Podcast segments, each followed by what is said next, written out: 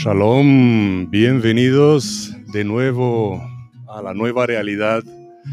Eh, por fin podemos hacer las entrevistas cara a cara y aquí tenemos un invitado, no para experimentar con ellos, sino para aprovechar que podemos hacerlas cara a cara. Eh, está con nosotros hoy Fernando Gaona. Hola Fernando. Hola, buenas tardes. Gracias por invitarme a tu programa. Es un honor para mí, ya que sé que han pasado grandes profesionales por tu programa. Y bueno, deseando compartir mis experiencias con los compañeros y compañeras del sector que estén interesados en escucharlas. Qué bueno, qué bueno. Vamos a hacer una pequeña humilde introducción de Fernando. Fernando Gaona ejerce actualmente como agente de policía, supervisor adjunto de jefatura. Eh, la jefatura de la policía local de Javea, ex jefe de equipo de la unidad de seguridad operacional y analista en terrorismo, coordinador del servicio de protección a autoridades locales y de los dispositivos de seguridad eh, coordinador de proyectos europeos, actualmente colaborando en el proyecto europeo Pacte Sur, Protect Allied Cities Against Terrorism Insecurity Urban Areas y CQ for All, escolta CPO certificado en Inglaterra por instructores SAS, miembro de la Asociación Británica de Escoltas, la famosa BBA, y lo podéis encontrar en LinkedIn buscando por su nombre, Fernando Gaona. Eh, vamos a ver, Fernando. Vamos a empezar un poquito por el principio. ¿Cómo empezó todo? ¿Cómo entraste en este sector? Bueno, a ver, eh, ya hace muchos años. De hecho, eh, este sábado he cumplido 50 años, con lo cual ya, soy bastante mayor en este sector. Pero yo pasé de la seguridad pública a la seguridad privada comencé hace casi 25 años en la policía local y bueno, eh, en Javia a partir del 2005 eh, me incorporé a los grupos de nocturnos o grupos de noche que se crearon en aquel tiempo. Estuve del 2005 al 2010 eh, trabajando en estos grupos y luego pues fueron unos años muy buenos, pero muy intensos, y eso todo pasa factura. Entonces, en el 2010 eh, dejé el grupo nocturno y en el 2011 pues decidí embarcarme en una nueva aventura y me marché a Inglaterra. Mm, cogí una excedencia por dos años que finalmente se transformaron en seis años. Sí y empecé mi andadura allí. Eh. ¿Por qué Inglaterra? bueno, eso tiene mucho que ver mi mujer, que es inglesa. Ah, vale, vale, vale. Pero bueno, en aquel momento pues eh, necesitaba quizás un, cambio de aires y no hubo mejor oportunidad ya que viajábamos mucho a Inglaterra y me producía curiosidad el saber si podía llegar a desenvolverme en otro país, otra cultura, otro idioma. Y bueno, eh, decidimos mudarnos y empezar desde cero. ¿Hablabas inglés ya? Quisiera decir que sí, pero a ver, si es importante cuando tienes una familia inglesa, pues eh, acoplarte un poquito y empezar a, sobre todo, a ver, eh, había ciertos miembros de la familia de mi mujer que no hablaban español en absoluto. Entonces, eh, para comunicarte debías hacer un pequeño esfuerzo. Yo, como soy muy inquieto, me, me, gustaba mucho investigar pues, todo el tema de, de, la lengua, una lengua nueva para aprender y, de la cultura de otro país. Entonces, sí que me metí un poquito, pues empecé a leer, empecé a tomar alguna clase, aparte de la formación muy básica, o por decir, básica por decir algo, porque es bastante pequeña que ya había tenido en, diferentes cursos en la policía, al trabajar en zonas turísticas. Sí, sí, sí. Pero mi nivel era muy, muy, muy básico. Y hablando de la formación, ¿qué formación tienes? Bueno, eso ya es más complicado porque es relativamente largo. He hecho diferentes cursos tanto en a nivel de seguridad pública, obviamente, eh, todos mis años de, como policía, hasta los cursos que he hecho específicos en, Inglaterra. Eh, He hecho cursos de protección también de personalidades a nivel, a nivel eh, de policía, pero mm, cursos de todo tipo. Cualquiera que te puedas imaginar, creo que ha pasado por él. Sí, sí, y recientemente has estado dando un curso de estos. Sí, ahora me dedico también eh, un poquito al tema de buscar formación y, sobre todo a dar, eh, a, impartir o, o coordinar cursos de, sobre todo enfocados al ámbito operacional o táctico de, la, de los agentes de policía que trabajan en la calle. Vale, vamos a volver un poquito a tus andaduras por, por Inglaterra. ¿Por qué te has decidido por, por, mm, por, las, por el CPO, el Close Protection Operative? el escolta en versión inglesa? Pues fue gracioso porque mi idea cuando decidí dar el salto y marcharnos a otro lugar era empezar desde cero y sobre todo eh, no me puse ninguna expectativa. De hecho quería un poco un cambio, no quería, estaba un poco saturado, y quería dedicarme mucho otra vez al tema de seguridad. Pero es, es curioso en Inglaterra, por, por, mi experiencia, que cuando tú eh, empiezas a, echar tus currículums en los trabajos, ellos eh, ven tu background o tu, lo que tú tienes y te, y te dicen, no puedes estar echando aquí en una librería para trabajar en una librería o una cafetería con este background, esto no, no puede ser.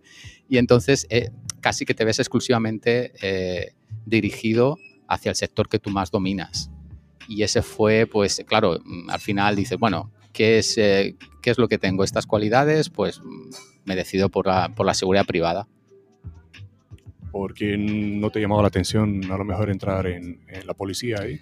Eh, justo antes de volvernos a España estaba, estaba haciendo las pruebas. Mm. Porque sí que es cierto que, luego pues, supongo que lo hablaremos, pero eh, allí el, trabajo en lo que es el sector público y el sector privado está muy unido. Entonces hice muchas amistades, trabajé con, conjuntamente con policía también en algunos momentos, hice amistades con policías y, me animaron a presentarme. Me dijeron que tenía, pues, eh, que era necesario, ellos buscaban crear sectores multiculturales dentro de la policía y les venía muy bien alguien que hablase español. Qué bueno, qué bueno. Y hablando de español, ¿has visto más españoles por ahí? ¿Has encontrado con españoles? Sí, eh, no, no muchos, pero sí conozco, conozco varios y, y, de hecho cuando yo realicé el curso de formación eh, para obtener mi licencia CPO, eh, en ese momento era, estaba un chico canario, compañero mm. canario, y yo, los únicos dos españoles en mm. ese curso.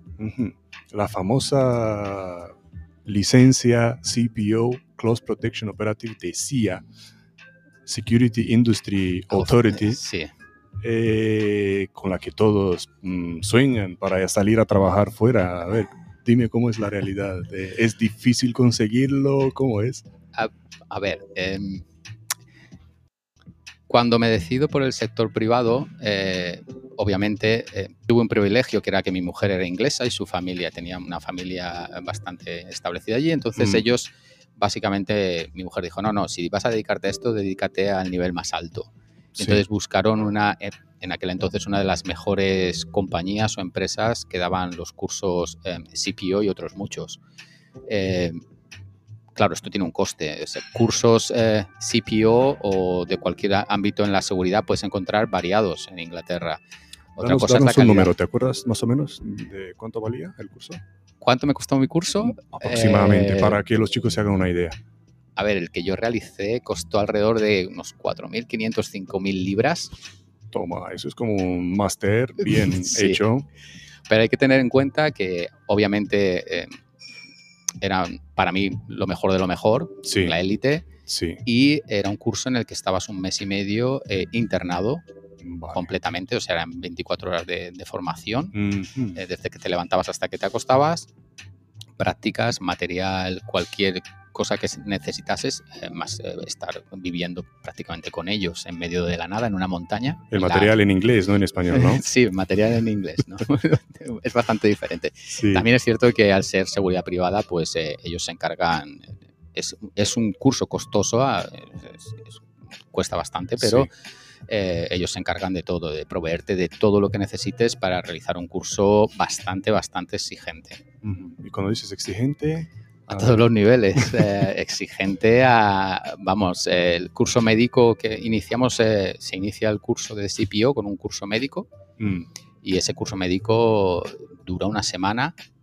Estamos hablando de desde que te levantas hasta que te vas a, dormir. Entonces es un curso bastante intenso, con prácticas reales, teoría, todo esto, eh, pues eh, te hace una titulación que va a la par que tu CPO, que es el First Person on a Scene, que es el FPOs, que es Sí. el médico. Te- más o menos la, la- la titulación equivaldría a un paramédico casi, Paramédico, vale, vale. Táctico, Sí, táctico, claro. porque es muy importante para tu Sí. labor con tu cliente el, el conocer cómo, Sí. eh, cómo Así que ha sido, ha sido difícil, ¿no? Sí, difícil porque eh, obviamente la barrera lingüística también influye Mm. mucho. eh, lo que sí que es verdad que bueno, pues los compañeros y los tutores que tienes eh, se esfuerzan en que comprendas todo, el- Sí. todo lo que te intentan hacer o te intentan transmitir.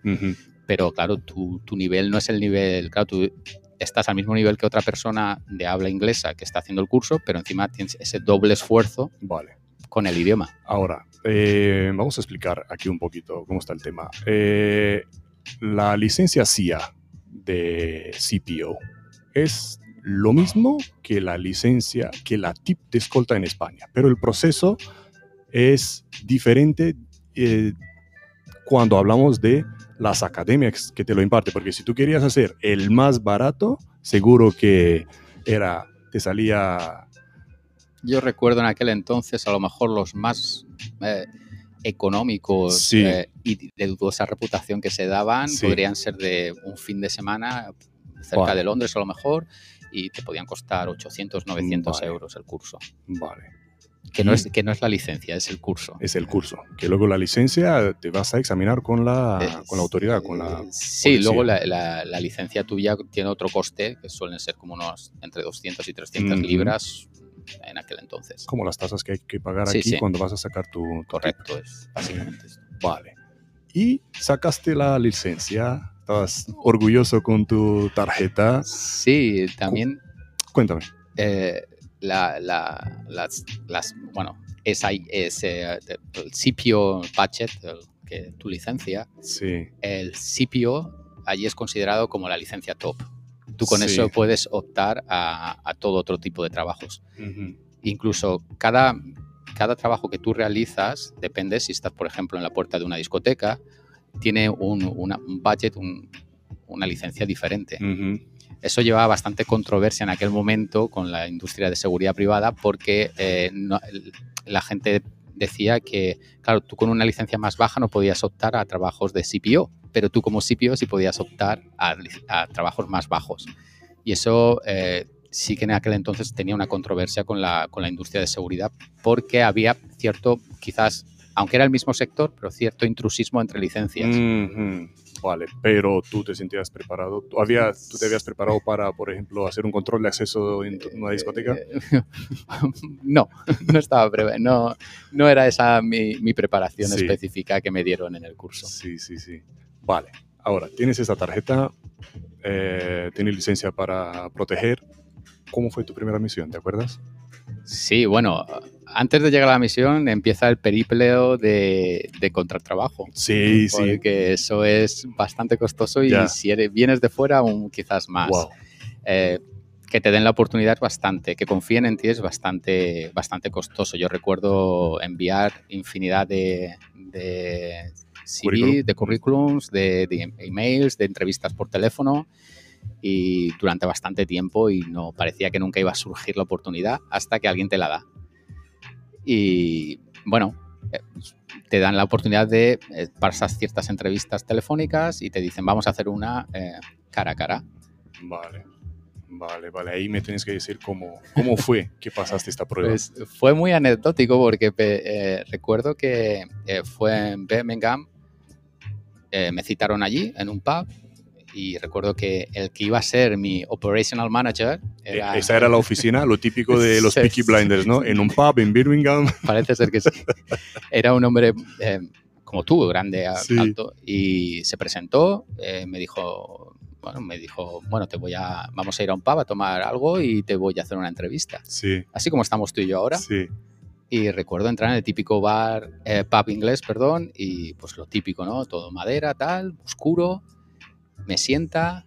Menos mal que siempre tengo la capacidad de sentarme mirando hacia donde debo mirar. Todo era un examen. Todo era un Pienso que sí, desde el primer, Sí. desde el primer momento. Y recuerdo que empieza a mirar todo mi currículum, eh, me dice que es bastante bueno, es muy interesante, pero que obviamente él tiene que hacerme un pequeño chequeo, un pequeño test y, y- y ver eh, ciertas cosas y Mm. preguntarme ciertas cosas. Y en aquel momento pensé que, que, era todo una broma, que me estaban grabando con una cámara oculta porque lo veía todo un poco surrealista, ¿no? El lugar y, sí, además, y la pinta de cerveza, ¿no? Sí, la, la, eh, y el proceso me, me, pareció un poco a lo Jason Bourne. Eh, sí. Era, él se sentó y dijo, bueno, ahora quiero que me digas quién acaba de entrar por la puerta, el que, No me tiene, digas. el que tiene detrás, sí, eh, qué lleva en la mano, eh, qué piensas tú de dónde viene la persona que se ha sentado en tal sitio, dónde están los accesos, eh, cosas así. Y claro, yo, por suerte para mí, eh, es una de mis, eh, de mis cosas sí, posiblemente adquiridas en mi carrera policial. Sí. Eh, siempre intento observarlo todo y claro, pues le fui describiendo y le pareció muy bien, quedó contento, me hizo una serie más de preguntas y simplemente me dio la mano y me dijo, el trabajo es tuyo. Seguro que los que Eh, nos están viendo se están preguntando, pero ¿para qué trabajo te estabas entrevistando? Protección. Y yo eh, dije, no hay ningún papel que me diga nada, esto un apretón de manos, tengo el... co-". Eh, Salí de allí, recuerdo decirle a mi mujer, no sé si esto ha sido una cámara oculta o ha sido realidad. Me citaron para, para un día, me dijeron cómo tenía que ir vestido, porque es Mm. importante, depende del cliente, y, y así fue. Luego con el tiempo, eh, ¿has visto que esto es normal ahí, hacer la, la- la entrevista así, o fue lo tuyo un poco especial? Mm, eh, Yo creo que fue un poco, eh, la compañía que me entrevistó tenía un perfil bastante característico, que era, que era desde el dueño hasta todos los integrantes de esa compañía eran ex policías o ex militares, fuerzas especiales, cosas así. Y para ellos creo que era bastante importante encontrar un perfil eh, muy particular de, de la persona que iban a contratar. Porque luego sí que es verdad que en tu carrera ves, eh, eh, he trabajado de freelance, he trabajado eh, como asesor de seguridad para compañías grandes de Inglaterra Sí, y el, el proceso es mucho más normal, es la Claro. típica entrevista Claro. normal. claro. Pero en ese momento fue curioso. Te has metido en la boca del lobo, ¿no? y a ver, cuéntame ahora, ¿cómo fue tu primera misión? Bien, fue muy bien. De hecho, fue más sencillo de lo que yo todo me esperaba. Sí que recuerdo que, que cuando me dijeron dónde iba a ir, pues un día antes, un día antes que tenía yo libre, pues me acerqué a ver los alrededores, a conocer la zona, dónde iba a trabajar, eh, un poco también pues investigué un poco el perfil de los clientes y, y a partir de ahí pues eh, me presenté cuando tocó el día que me habían citado y comencé a trabajar con ellos muy bien. Una de las primeras, eh, teníamos varias, eh, te podían enviar a, varios, a, a varias eh, misiones, como dices tú, Sí, eh, con varios clientes diferentes si era necesario. Eh, uno de los primeros, recuerdo que fue la actriz de, de la una serie de televisión que también emite en España, que es eh, una mujer bastante anciana que es detective, que es Miss Marple. Ujú. Eh, pues estuvimos varios, varios días con ella grabando y la experiencia fue muy buena, cansada, Ah, pero mira, muy buena. Mira, mira. Eh, ¿Tenían los clientes algo que ver con tu idioma, español? No, no, para nada, nunca. Vale, que no te facilitaban el trabajo, te metían No, con no, quien yo- haga falta, no era... No, no. Vamos a mandar al Fernando con este cliente porque habla español. Supongo que si hubiese, hubiese dado caso que hubiese habido algún cliente español, eh, sí que hubiesen recurrido pues, eh, un Ujú. poco pues, por el Si perfil. el cliente lo pide. Si el cliente lo pide, si no lo pide, obviamente eh, no. Pero sí que es cierto que allí eh, el trabajo de- del CPO es, eh, es sobre todo conocer a tu cliente y lo que hacen las empresas es que hacen un, un profile del cliente muy exhaustivo Mm. sobre todos los ámbitos eh, profesionales y personales y entonces eh, lo que hacen es eh, te proponen cuál es el mejor servicio que ellos te pueden ofrecer como seguridad, pero siempre muy hecho a medida del cliente, Sí, sí, sí, sí. ¿Cómo debe ser, no? supongo. Físicamente, ¿estás entrenando? Siempre he entrenado, ya te digo, ahora he hecho 50, ya empieza a notarse un poquito que no, no tienes la recuperación de, de antes, pero eh, siempre he estado vinculado desde muy pequeñito, por ejemplo, al tema de las artes marciales y, y luego siempre he intentado mantenerme en forma por mi trabajo, tanto cuando he estado de policía como ahora o cuando he estado trabajando en la seguridad privada en Inglaterra. Hablando de arte- artes marciales, cuéntame qué, qué has hecho. ¿Qué no he hecho? Sí, he hecho casi de todo. Eh, siempre he sido muy inquieto, entonces empecé muy pequeñito y, y pasé por todo. Em, He sido profesor en- dando clases y, y he pasado desde artes marciales más tradicionales o estándar que conocemos a las más horas de última generación que sa- siempre me ha gustado probar. Nunca me gusta... eh, mm, s- no me gusta quedarme con la sensación de que tú me, me comentas cómo es algo, pero a lo mejor es una, una posición muy, muy ¿da? o una percepción muy ya de lo que es un, por ejemplo, un arte marcial. Entonces a mí siempre me ha gustado meterme a fondo, probar y entonces sacar mis conclusiones. Sí. Me he encontrado de todo, o sea, incluso yo que soy eh, profesor de, en- particularmente en karate, pues eh, eh, sabes, eh, sabe qué es lo que te funciona para tu trabajo, lo que no te va y cómo aplicar ciertas cosas. Cuando comencé mi, mi trabajo en la Asociación Británica de Krav Maga, muchos años, Sí. y funcionaba muy bien para mí. Y la verdad es que siempre he intentado, sí que es cierto que mucha gente siempre me ha preguntado, ¿qué es mejor esto? sí. ¿Este estilo, este, este ya. sistema de combate? este Pero realmente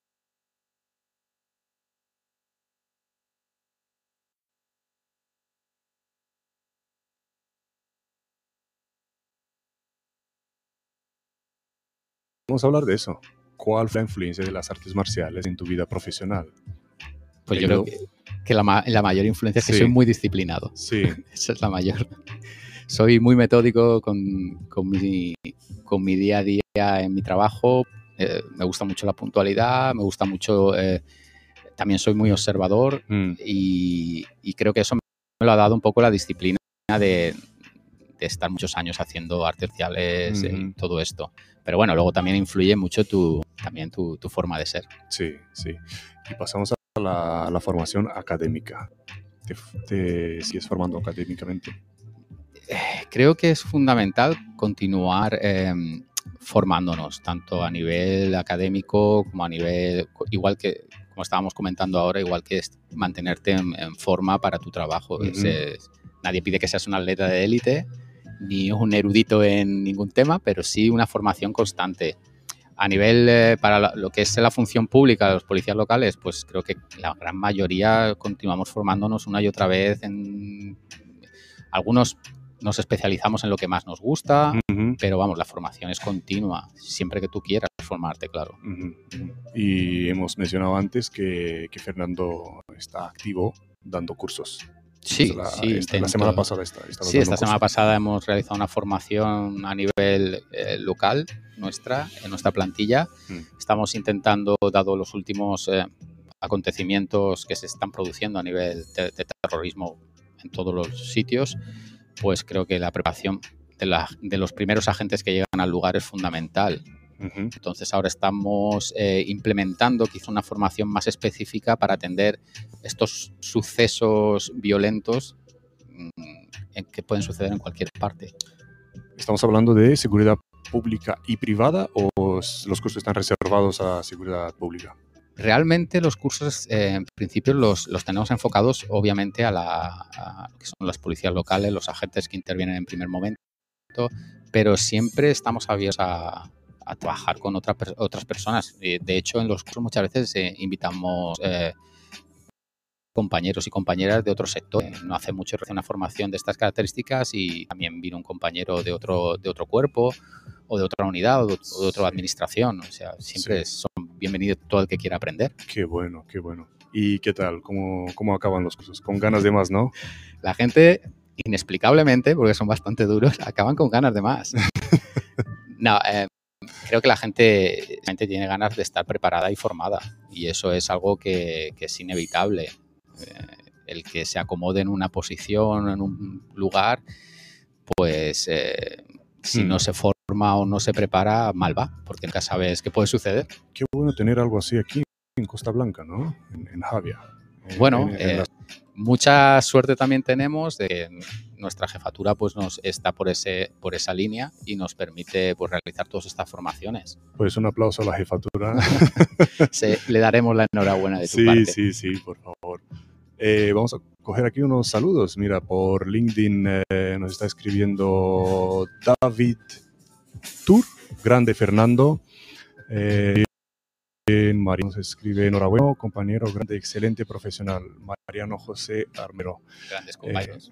Gracias, gracias. Vamos a seguir con algunas preguntas más. Eh, te has mudado con la familia a Inglaterra. Eh, has pasado de la seguridad pública a la seguridad privada. Me imagino que para tu familia no ha sido fácil y para ti tampoco. ¿Cómo compaginabas? Eh, ¿Cómo te afectó en la vida privada? Eh, el trabajo en la seguridad, como tú bien sabes, es bastante exigente y demandante, quiero decir, eh, y afecta a tu, a, tu, entorno, obviamente. Mm, en la pública, como te he comentado al principio, después de cinco años continuamente de noche, pues quieras o no, llega un momento que tú mismo sientes que debes pasar a otra función o, otro, o a otro, otro momento y tu entorno familiar también lo pide. Cuando pasas a la seguridad privada, en mi caso, pues también es más de lo mismo, depende obviamente de tu función, pero yo recuerdo comenzar en Inglaterra trabajando 14 días, 12 horas seguidas cada día y luego tenías 7 días libres, pero eran 14 días intensos de 12 horas más los viajes. Sí. Entonces era digamos, eh, por eso también mejoras mucho tu, inglés, porque son muchas horas hablando inglés y eso hace que, pues que vayas mucho más rápido. Em, psicológicamente hablando, ¿cómo ha sido el, paso de la pública a la privada y luego la privada a la pública otra vez? Eh, ¿Qué ha pasado ahí? has hecho como una, una, aventura en la privada y has vuelto con la vieja seguridad pública. Sí, puede parecer eso, pero no lo es. O sea, los motivos por los que regresamos a España eran puramente familiares. Eh, simplemente fue eso. Las puertas para volver a, mi, a la compañía donde estaba, por suerte, las tengo abiertas siempre, con lo cual está muy bien, aunque ahora con el Brexit esté un poquito más complicado, pero siempre el tener una posibilidad de trabajar fuera es, una buena. Y, pienso que, si tu función y eh, te valora como profesional y tu trabajo lo intentas hacer lo mejor posible, siempre vas a mantener una puerta abierta fuera, porque ellos eh, siempre valoran mucho a la gente que tienen, que trabaja y se implica. Mm, es diferente. Eh, supongo que igual que en España, o sea, creo que hay una gran diferencia entre la pública y la privada, la seguridad pública y la privada. En Inglaterra, pasar de la seguridad pública española a la seguridad privada inglesa, pues imagínate el salto fue increíble. Sí. Em, es, incluso la seguridad privada en, Inglaterra es bastante diferente a, a cómo entendemos la seguridad privada en España. Claro. Entonces, eh, sí que notas un gran cambio. Eh, a nivel, en mi caso, yo me quedé muy sorprendido, pues también, aparte por la por eh, los medios de los que disponíamos, por la, por la gestión de los recursos, la gestión de, los medios, de los operativos, cómo se organizaba todo, era muy diferente, incluso a la seguridad pública que yo había vivido. ¿Llevabas licencia de armas? No, no, no, no me hizo falta nunca. Aparte, eh, solo, la, solo llevas armas en Inglaterra si, si tu cliente eh, tiene un riesgo muy elevado o si haces em, em, sales fuera a otros países en los que pueda haber un riesgo y el cliente requiera que, su personal de seguridad vaya armado. Sí. Si no sales fuera, otra vez eh, vamos armados. Hoy vamos armados. Mm, sigo insistiendo en, conocer tu opinión porque hay que, hay que valorar, eh, hay que ver el esfuerzo que le has puesto en ello, en, en, la adaptación, porque como tú lo has dicho, saltar de la seguridad pública en España a la seguridad privada en Inglaterra supone, sino un doble esfuerzo o más. Eh, son dos mundos distintos, dos culturas diferentes, dos sistemas diferentes, dos administraciones, dos idiomas, dos monedas, todo, ¿no? Dos climas. Sí, sí, es, es, todo diferente. Pero bueno, ahí entra mucho la capacidad de adaptación que tengas. Eh, yo creo que una de las principales eh, skills o que tenemos que tener en la seguridad privada, mucho más que quizás en la pública, quizás te acomodas más, pero en la privada que, tu responsabilidad es que tu cliente esté 24 horas protegido, pues eh, tu capacidad de adaptabilidad tiene que ser máxima en el momento en que cambia, o cambia tu situación o cambia cualquier cosa, tú debes adaptarte, no puedes quedarte eh, congelado. Pues algunos se quedan congelados. bueno. Eh, por eso estoy fascinado con, con, tu proceso. Y vamos a sacar, abrir este libro de este proceso y a sacar cositas de ahí, como por ejemplo ¿cómo, ya que tú lo has hecho, cómo crees que podrían resaltar los chicos y chicas que están en este sector, protección ejecutiva, cómo pueden resaltar para conseguir un trabajo en el sector? Ya sabemos que va escaso de trabajo. ¿Cómo resaltar? Pues es fundamental que resaltes porque la demanda, hay demanda para, los tipos de trabajo, pero eh, sobre todo para trabajos muy exclusivos, el perfil que buscan es muy, eh, muy, eh, digamos, estricto, muy, buscan algo muy concreto. Quizás la palabra es concreto. Entonces, la cantidad de gente que puede presentarse a un puesto de trabajo es, grande, pero tú debes, de alguna forma, vender bien tu producto, venderte bien y, resaltar las cualidades eh, que tengas. Yo creo que es fundamental. A mí me ha servido mucho mi experiencia cuando empecé. Eso es importante, a ver. Ya digo que no fue fácil porque fueron muchos, muchos meses de, incluso creo que prácticamente un año, de intentar empezar a trabajar. Hablamos de un sector de seguridad bastante elevado. Hay varios sectores, pero al que yo optaba era el más elevado. Hasta eh, hasta hablar, eh, hasta obtener ese trabajo del que hemos hablado, de, esta, de esta entrevista en este bar en Birmingham, estabas hace un año sí, sí, sí, enviando currículums. Currículums, eh, entrevistas telefónicas. Vale. bueno, intentas todo. Sí que es, sí que es cierto que, bueno, pues a mí, en mi experiencia, tienes que intentar una de las cosas que yo solía hacer mucho era investigar mucho sobre la compañía o el cliente para el que iba a trabajar. Para mí era fundamental hacer eh, una búsqueda de información, prepararme bien eh, para la entrevista. Un trabajo de eh, inteligencia. Sí, es un poco... Estabas haciendo lo que es el, folder, el, la carpeta, ¿no? Sí, la carpeta de información que harías para un cliente sobre, a lo mejor, para proveerle de seguridad pues, en su residencia o para él o su familia quizás yo ya estaba un poco haciendo ese ejercicio cuando me presentaba los trabajos. Eh, si sabía que iba a trabajar por una compañía en concreto, la investigaba, veía cuáles eran sus, eh, sus valores. Eh, los nombres de los directivos. De todo, sí, sí, sí. Intentaba, intentaba acoplarme mucho para cuando tuvies, me diesen esa pequeñita oportunidad de, expresarme o de, o de, o de optar a esa, a esa entrevista definitiva pues poder hablar y poder eh, mostrar que, realmente tenía interés por trabajar con ellos. Vale, entonces un, como respuesta a la pregunta, ¿cómo resaltar para conseguir un trabajo? Uno sería hacer la due diligence, que la llaman, ¿no? El trabajo debido, de, diligencia debida antes, a priori, de, la entrevista o del intento de tirar el currículum ahí. Sí, y también es importante que tú seas también eh, eh, quizás al principio suena un poco, porque cuando intentas trabajar, pues tu primer trabajo sobre todo creo que, abres mucho tu abanico de posibilidades. Mm. Pero sí es importante también eh, ser realista contigo mismo y saber a qué, eh, si, el trabajo al que vas a optar estás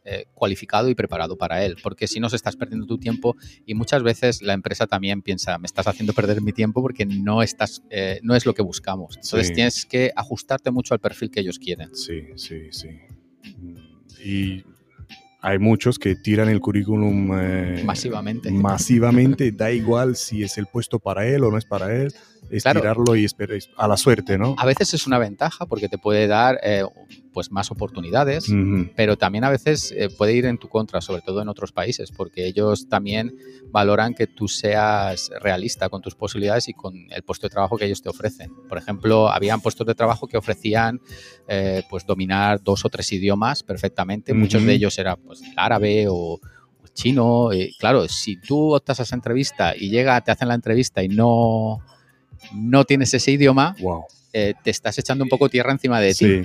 Porque si, si, posteriormente tienen otro, otra posición para ti, no te van a llamar. Porque dicen, esta persona no es realista con lo que... Sí, eh, claro, y, me suena. Eh, yo hablo ruso y en la entrevista, bueno, Gavarish Paruski, ah, no es que estuve por Moscú mientras estaba en el avión de paso para China. Ah, vale, entonces no hablas ruso que has visto el aeropuerto de Moscú no significa que hablas ruso. Y es muy importante el tema de, las, de, los idiomas. Fernando, el inglés. Es, vamos a ver, para ciertos sectores eh, las compañías buscan gente con mínimo dos idiomas. En mi caso era obviamente el español y el inglés, pero habían, eh, habían como te he dicho antes, eh, situaciones en las que buscaban tres, cuatro idiomas, cinco idiomas fácilmente. O sea, sobre todo si vas a trabajar internacionalmente y moverte mucho, eh, es importante. El inglés es, es, es principal. ¿Cómo recomiendas tú una manera fácil y rápida para aprender inglés? Te diría, pues, eh, que den cursos con mi mujer.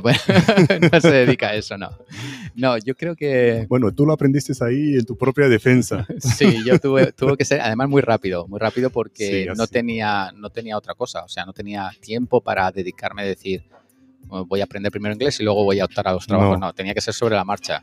Con lo cual eso te hace también eh, estar mucho más, eh, absorber mucho más rápido todo, porque tu trabajo y tu, tu dinero te lo... Claro. Eh, ¿Cuánto tiempo llevabas tú con tu esposa al llegar a, a, Inglaterra? Para hacer una idea de tu inglés, ¿era bastante avanzado o...? Era bastante básico. Básico. Porque pese a allá llevar unos años juntos y claro, pues quieras o no, eh, tú piensas que tu nivel de inglés es bueno, porque aquí parece que lo sea. Pero llegas ahí, pero llegas allí y dices, un acento eh, irlandés. Eh, Dios, mío, no entiendo nada, ¿qué me están hablando? O, no sabes, sí, sí puedes defenderte a nivel de turísticamente, si te vas a visitar cualquier, cualquier sitio, pues a lo mejor sí te defiendes. pero luego a nivel profesional necesitas mucho más nivel. Sí y sobre todo en estos trabajos en los que mm, debes estar muy atento y entender muy bien lo que recibes de órdenes o las órdenes que tú tienes que darle a tu cliente o a tus clientes. Entonces, tienes que ser muy rápido.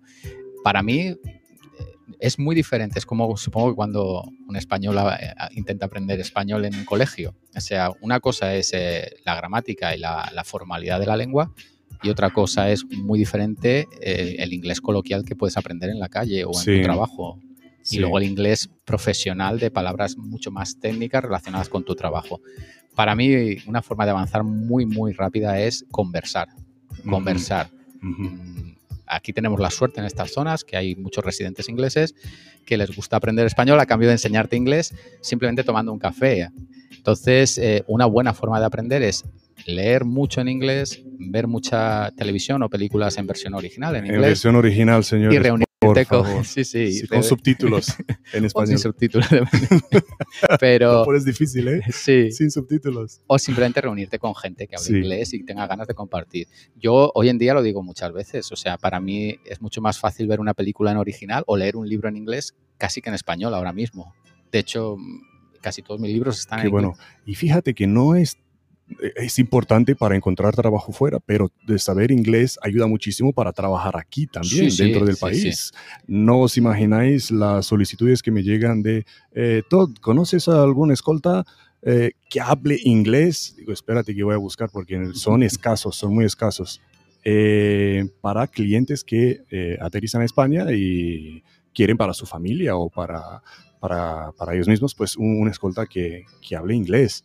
Y la mayoría dicen que sí, que no, tengo un inglés básico, pero es que es pésimo. Hay que, un inglés básico de verdad eh, implica saber un poco de inglés y pronunciarlo a lo, a lo inglés, no, no leerlo como se escribe, porque eso es otra cosa. Eh, yes no se puede decir yes. El yes es yes, no, no es yes. Hay un montón de cositas. Em, de hecho, eh, si estáis viendo esto, sois escoltas, habláis español, eh, habláis inglés, entrar en el samuraimoderno.com barra lista y apuntaros en lista ahí. Se necesitan escoltas que hablen inglés.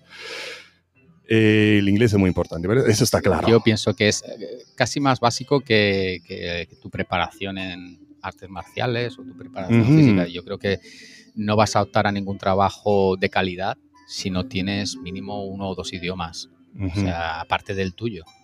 Eso es fundamental sí, sí, sí.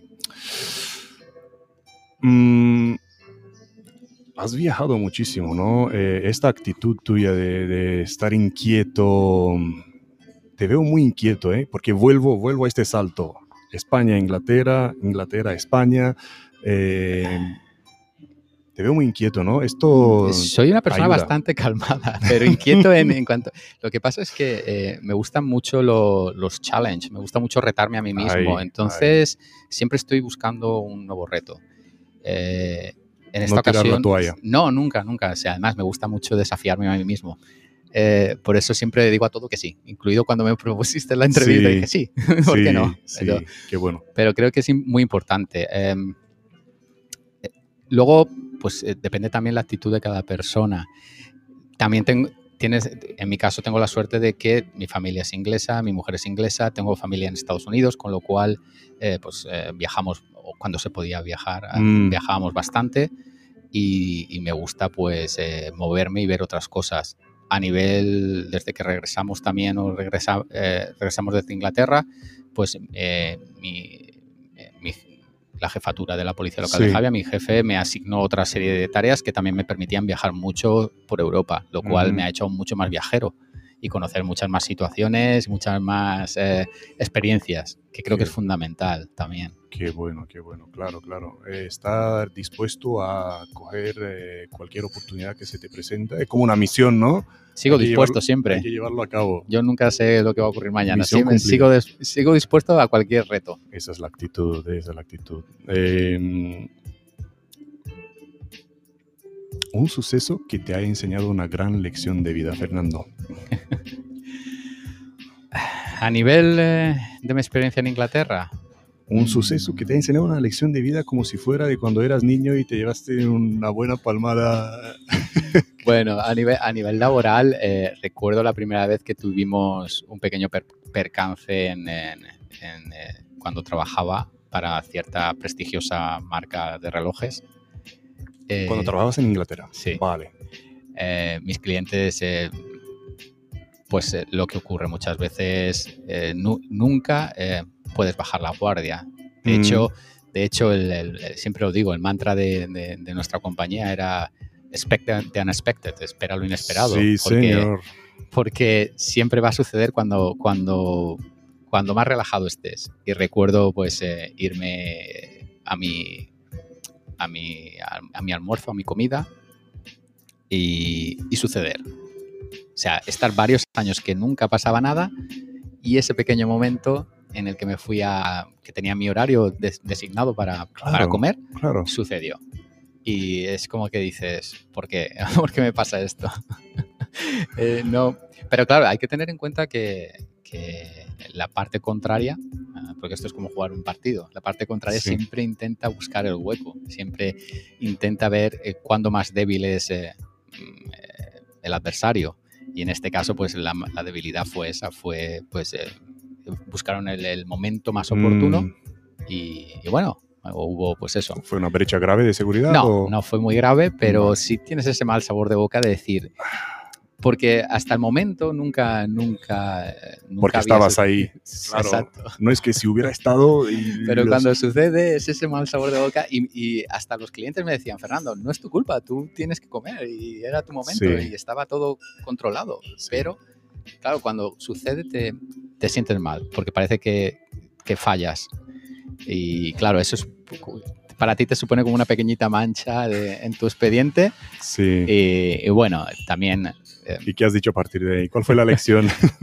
no, no- no- comía, comía en, el, en el exterior, o sea, comía Sí. de pie en el exterior en la Sí. calle, eh, observando todo. Has quedado traumatizado, Eh, ¿no? Sí, me- eh, estuve varios días que, que no imagino. quería que volviese a suceder nada. Me puedo imaginar. Y, y, bueno, tus, tus, eh, tanto tus clientes como tu jefe sí te dicen esto nos ha pasado a todos o es Sí. normal, pero yo llevaba una trayectoria tan limpia Sí. eh, de hecho, recuerdo pues eso, a- al poco tiempo de comenzar a, a trabajar, eh, en la compañía daba, daba una serie de galardones a, lo- a los mejores operativos que sí, tenía y mi operational manager, el de Birming- Birmingham, Sí. me, me propuso como uno de los tres mejores a nivel nacional en Inglaterra.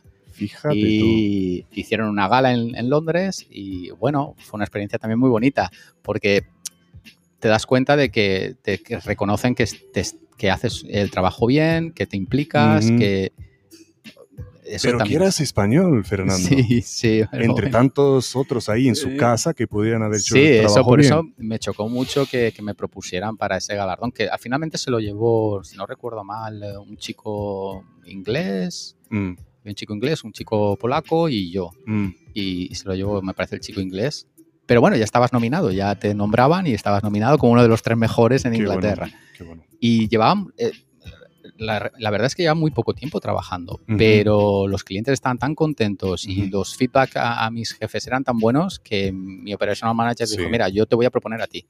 Y claro, cuando llevas poco tiempo en una compañía que ya tiene, pues eh, ya llevan años trabajando y con gente muy buena, pues dices, lo que tú dices, dices, se acabó de llegar, eh, ¿esto qué es?". Motiva, motiva Y te motiva mucho. Por eso luego cuando te pasa una pequeñita cosa, es como te hunde y dices, ah, ¿por qué? Ya, ya. Pero ya. bueno, eh, fallos siempre, fallos no. hay- Fallos hay- siempre hay- hay, y, y por ahí viene una preguntita parecida a los fallos que estás diciendo. Vamos a coger algunos, mira, por ejemplo, por LinkedIn, algunos comentarios de, de Marcos Rubén. Eh, saludos desde Argentina. Saludos, Marcos. Eh, otro usuario de LinkedIn, que no me aparece aquí el nombre, eh, fundamentales recomendaciones las que nos ofrece Fernando Gaona en cuanto a no dejar de formarse y mejorar más si cabe en tiempos de máxima volatilidad y riesgos difusos. Así es, así es. Gracias. Correcto. Lástima que no me aparece aquí el nombre del usuario que ha comentado eso. Eh, Mariano también por YouTube eh, dice Fer- eh, Fernando Gaona o algo así. Fernando Gaona San, ¿no? Eso es de las artes marciales, ¿vale? Ah, será Vale, vale, vale. posiblemente alguien que me... Eh, y aquí sigue comentando en estado puro. Sande en estado puro. Eh, gracias, Mariano. Eh, Luis también por LinkedIn. Nos dice saludos desde Asturias. Saludos, Luis. Luis Vázquez. Em, mira, una pregunta de David por YouTube. ¿Qué perspectivas tienen de los profesionales españoles en Inglaterra? ¿Qué impresiones te llevaste a este nivel Pues es una de buena... los profesionales españoles en Inglaterra? Es una muy buena pregunta Sí, porque... gracias, eh, David. Porque la verdad es que yo quedé bastante sorprendido. Como ya he comentado, cuando empiezas en este mundillo y más si eres de fuera, pues cuesta, cuesta que, que se fijen en ti o que te reconozcan o te den esa oportunidad. Pero si tú eres un buen profesional, si tú te formas, si tú te implicas con tu trabajo, eh, luego te reconocen y te valoran muchísimo. Y yo recuerdo que hasta mis clientes muchas veces me preguntaban, ¿no conoces, es- no para trabajar en seguridad, sino para trabajar en el sector en en a los, de los clientes a los que protegíamos? Me decían, ¿no conoces gente española para traerla a nuestra compañía? Mm, Eh, porque valoraban, eh, decían, es, es que eh, nunca fallas puntual, eh, siempre tienes eh, varios, varios planes por si falla uno, eres muy metódico con tu trabajo. Entonces, querían también eso para su compañía. sí, no conozco, solo- pero tienen que aprender inglés antes de venir.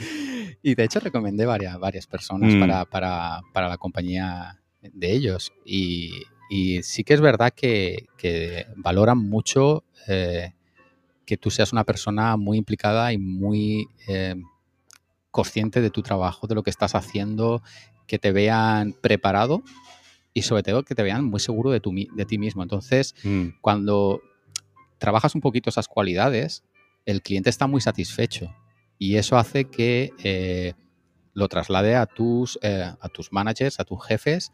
Claro, eso hace que revalorizar tu, tu categoría.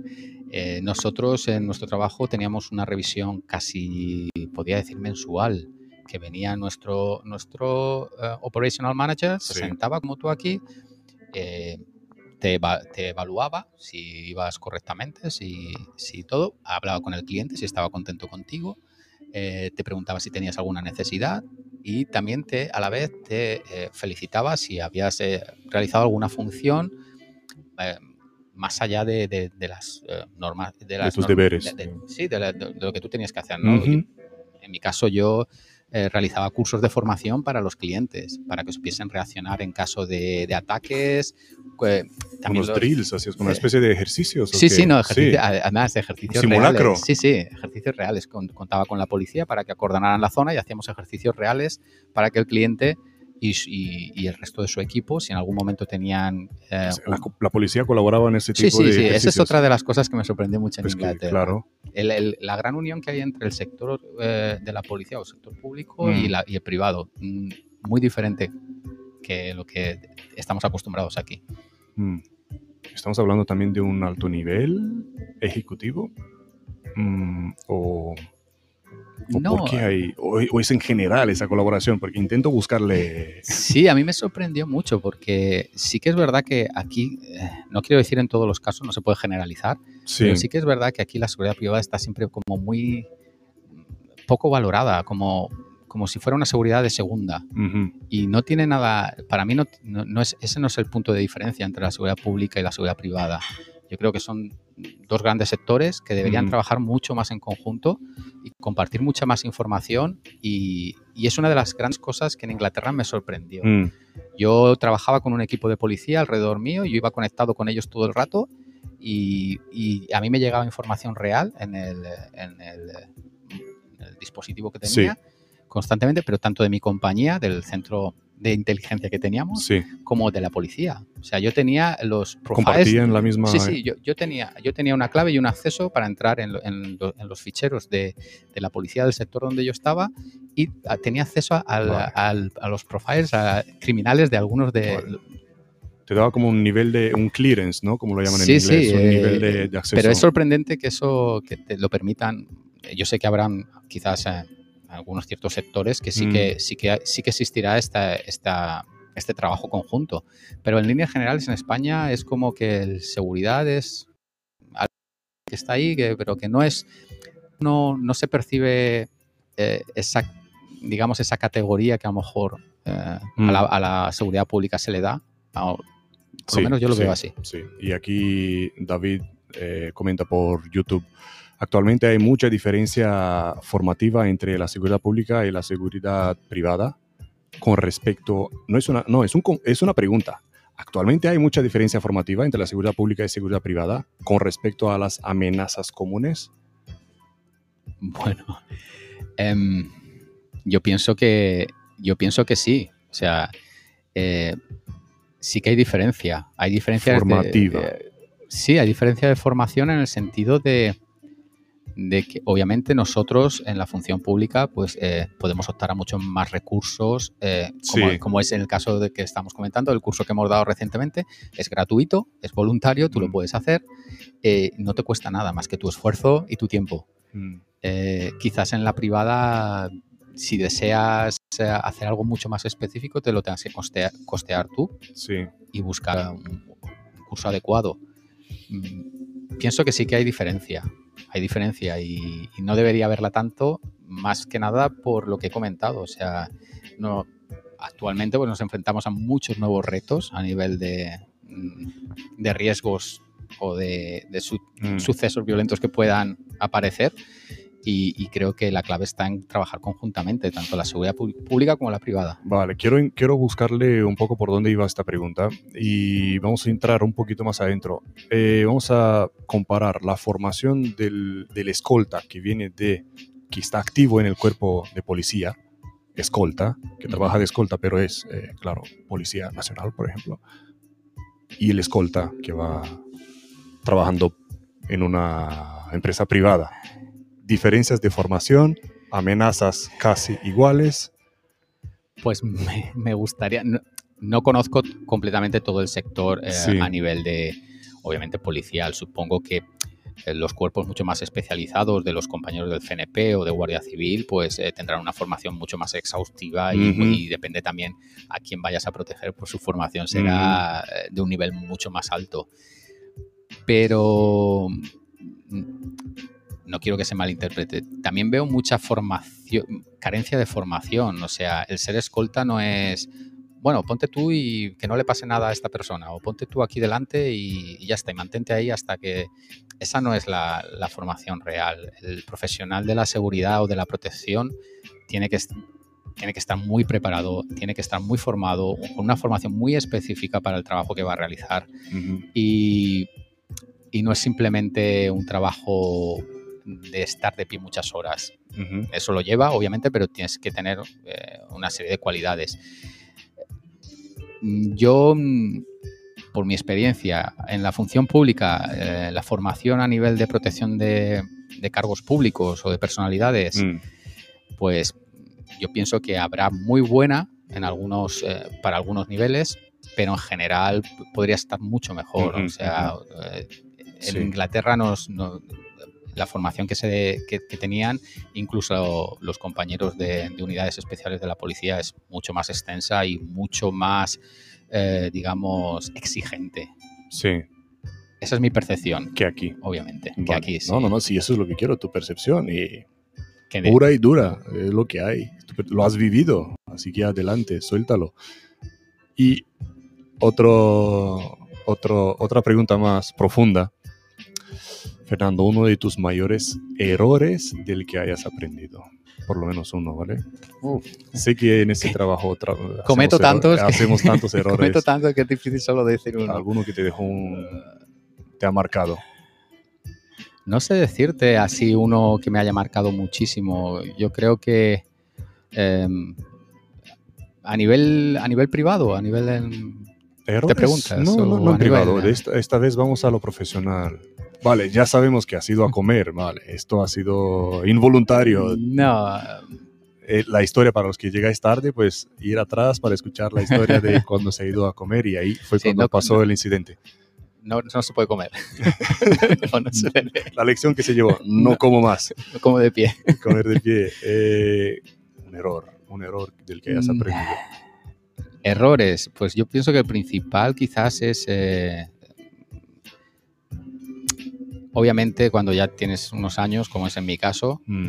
eh, quizás hubiese sido mucho más selectivo a la hora de elegir ciertas formaciones, mm. hubiese sido más selectivo a la hora de, eh, de pulir ciertas, ciertos, habilidades, ciertos skills o o buscar una formación.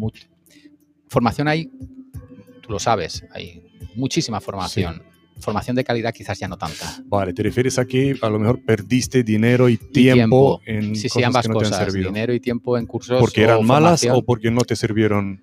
Pues un poco de todo. También a veces eh, eh, es lo que hablamos, sobre todo cuando eres joven, que eres muy echado para adelante y muy, y muy inquieto pues Buscando acción. Exacto, buscar formación ah, de cualquier cosa, lo que te llega. Curso de... Y lo que más llama la atención, ¿no? Pues yo lo hago y, sí. que es verdad que hay veces que pierdes lo que tú has dicho, dinero y tiempo en una formación de la que no vas a hacer uso o que a lo mejor no es la mejor formación en ese particular campo. Vale, Entonces creo que merece la pena a veces invertir un poco más de dinero y, y, formarte adecuadamente. Qué bueno, qué bueno, qué bueno, qué bueno. Fijaros, eh, uno de tus mayores errores del que hayas aprendido, era la pregunta.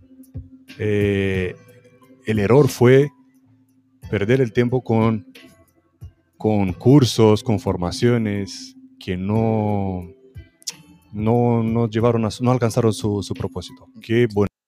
Bueno, ahora, vamos allá cómo busco yo, cómo busca la gente, cómo encuentra, cómo filtra estas malas formaciones para no perder el tiempo y el dinero como lo has hecho ya es mucho más complicado. Ojalá tuviese yo la, la, la, clave. ¿Cómo lo harías tú ahora? A ver, eh, sí que es cierto que es lo que hablamos. Luego la experiencia, cuando cometes esos errores, sí. aprendes de esos errores y eres un poquito más selectivo. Eso. Eh, yo lo que, lo que muchas veces intento eh, es una, eh, informarme, informarme mucho de, pues, eh, si es un curso de formación, pues informarme de qué clase de curso, quién lo da, la trayectoria que tienen, quién respalda esos cursos. Mm. Pues hay mucha gente a veces eh, aquí, pues, tanto a nivel público como privado, pues los que trabajamos en esto nos conocemos o mm. sabemos mm, de gente que es fiable a la hora de recomendarte es que Ahí es lo que pasa el tema, lo que pasa el problema. El problema es que esto va de boca en boca voy ahí porque va el amigo y porque somos tres nos hacen un descuento. lo mejor es siempre encontrar a alguien que haya hecho el curso. Eso es lo mejor, porque esa es el que te va a dar el punto de... Pero también depende de la persona, porque a lo mejor para ti puede ser un curso excelente y a lo mejor a mí alguna cosa no me puede gustar o no puede ser lo que yo me esperaba.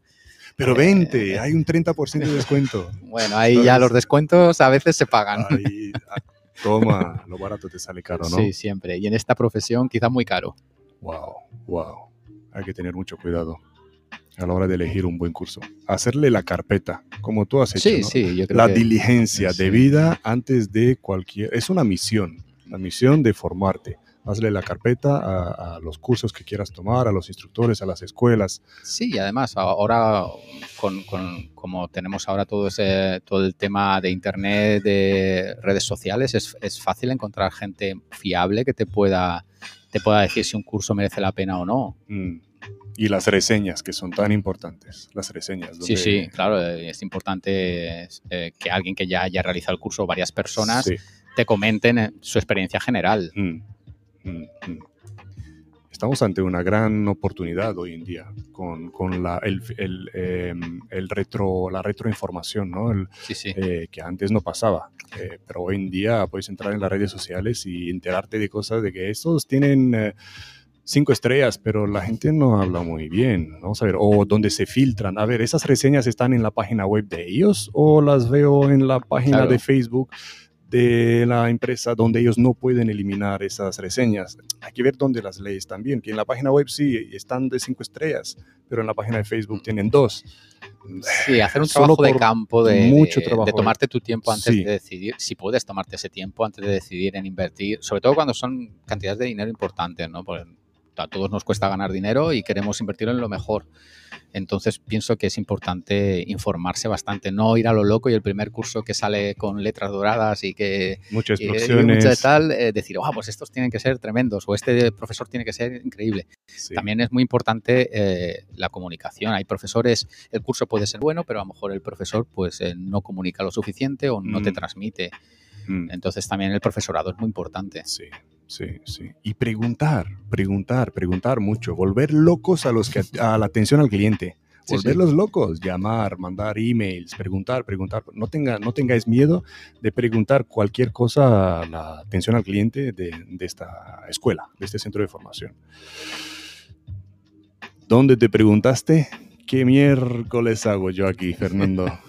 muchas veces, muchas veces. Mm sobre todo cuando vives en el extranjero, Me imagino. muchas veces te viene el flash y dices, ¿qué, ¿qué, diablos estoy haciendo aquí? O si yo tengo, soy policía, tengo mi trabajo en España, ¿qué estoy haciendo aquí? ¿no? ¿Por qué tengo que pasar?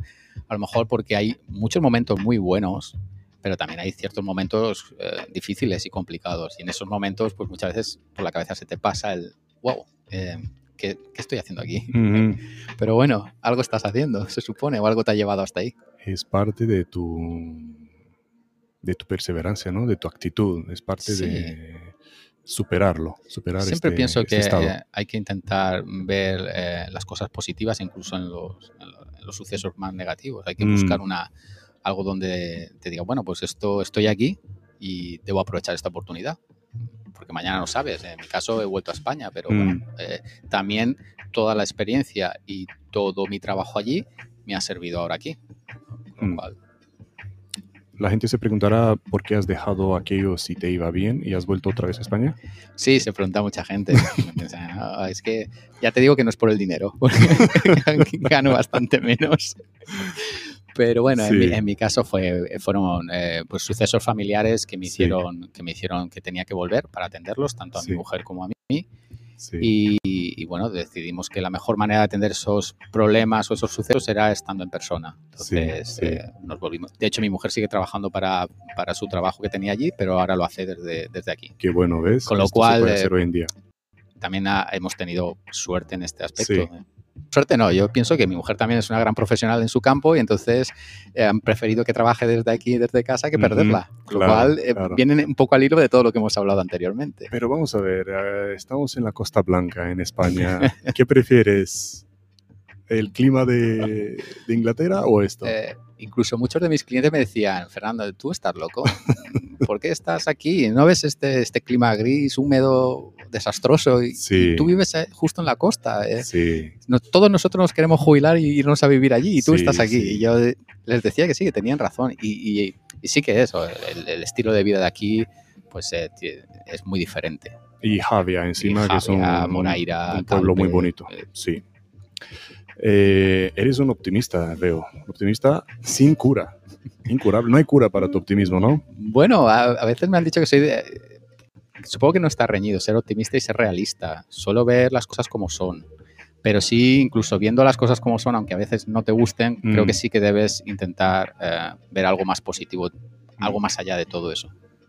Porque dicen que normalmente el realista lo asocian con el pesimismo. Sí, ¿eh? sí, con el, el cinismo, el pesimismo. Sí. No me creo que yo sea así. eh, creo que soy suficientemente eh, re- eh, sincero conmigo mismo y con la gente Ahí. y cuando veo una situación no te, voy, no te la voy a disfrazar de ninguna manera, te voy a decir esto es lo que hay.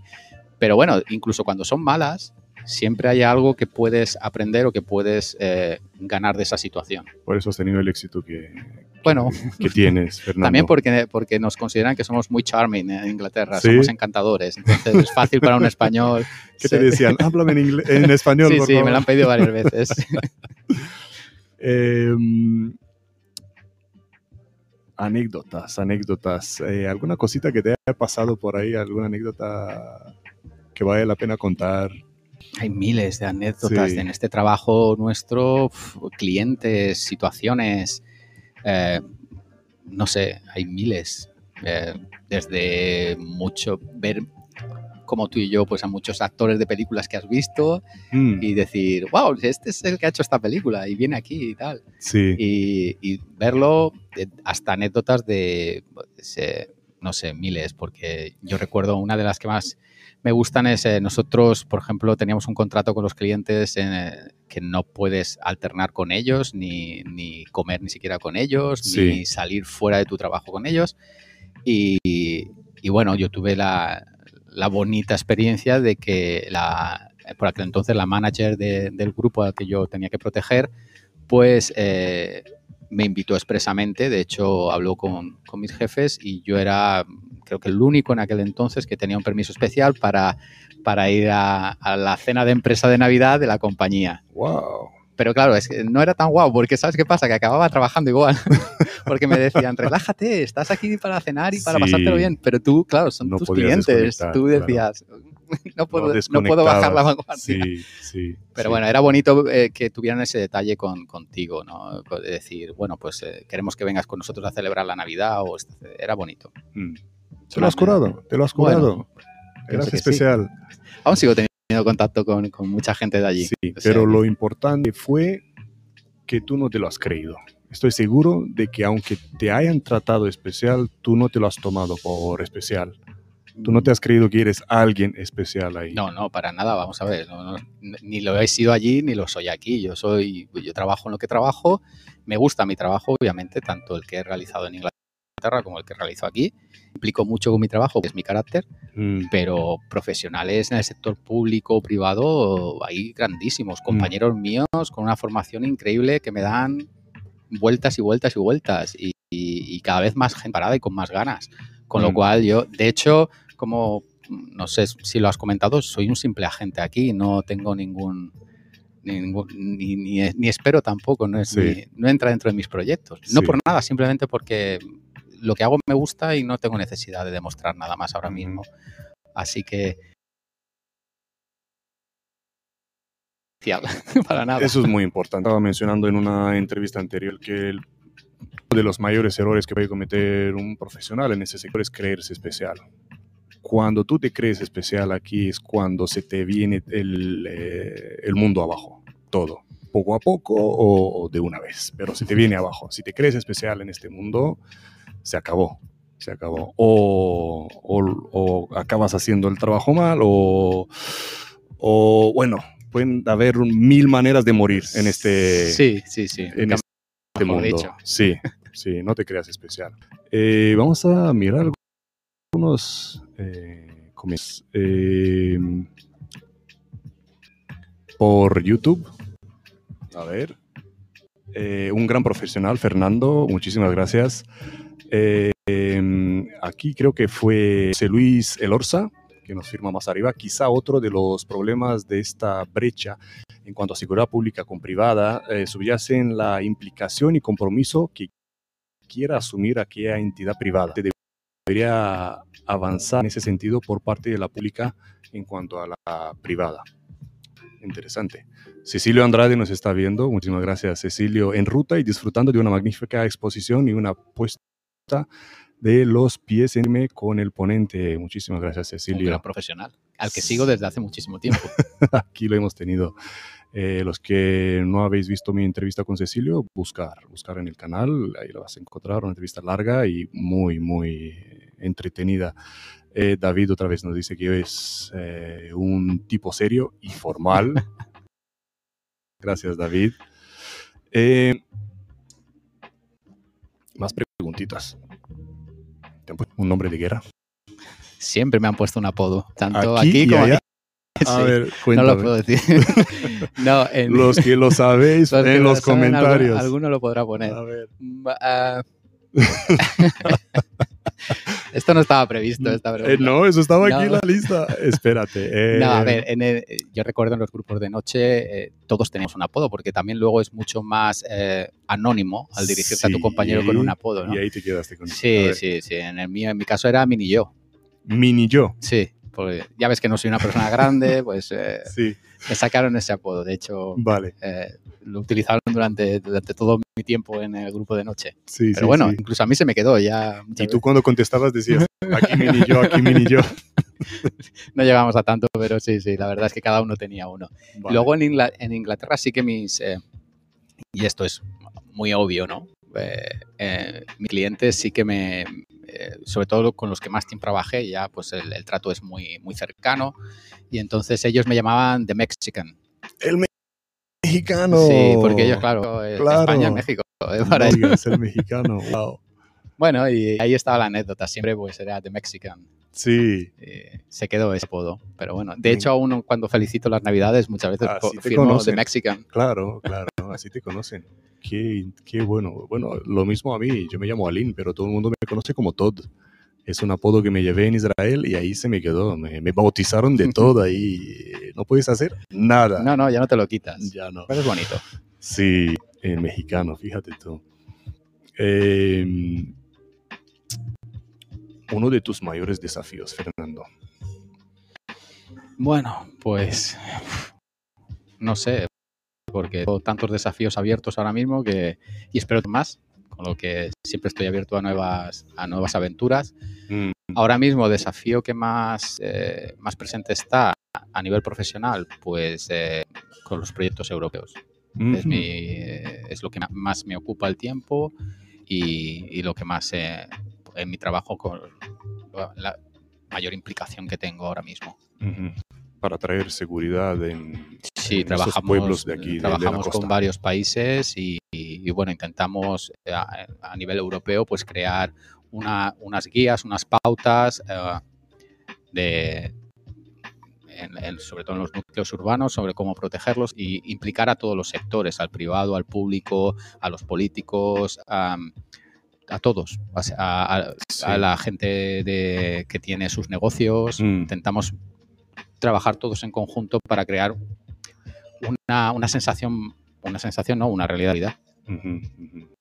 Porque la, la verdad, la ciudad reside no en la mm, autoridad que, como es la sensación de hoy en día, eh, sucede algo, vendrá la policía, llama rápido a la policía sino reside realmente en toda la población. Todos tenemos que saber actuar, ¿no? Eh, saber prevenir también. Eh, sí, yo creo que... Y no esperar que la policía lo haga. Claro, yo creo que una de, los, de las grandes, digamos, de, lecciones que podemos aprender, sobre todo desde, desde que ha empezado todo, todo este tema de, pues, desde del extremismo, mm. eh, eh, todo lo que está sucediendo actualmente en todas partes del mundo, mm. una de las grandes lecciones es que esto no es una cuestión solo policial o militar, o es una cuestión general. O sea, todo el mundo debe contribuir para llegar a, formar esa, esa, lo que hablamos, esa realidad de seguridad. No es algo exclusivo. Sí. Todos tenemos una parte de responsabilidad. Todos tenemos deberes, no es un deber exclusivo de la seguridad pública, efectivamente. Qué bueno. Eh, eh, Cecilio, eh, no podemos trabajar juntos. Dice mini yo uno y mini yo dos. siempre, puede, siempre puede haber uno y dos. pregunta Cecilio, ¿proyecto, seguridad, ¿proyecto Ciudad Segura?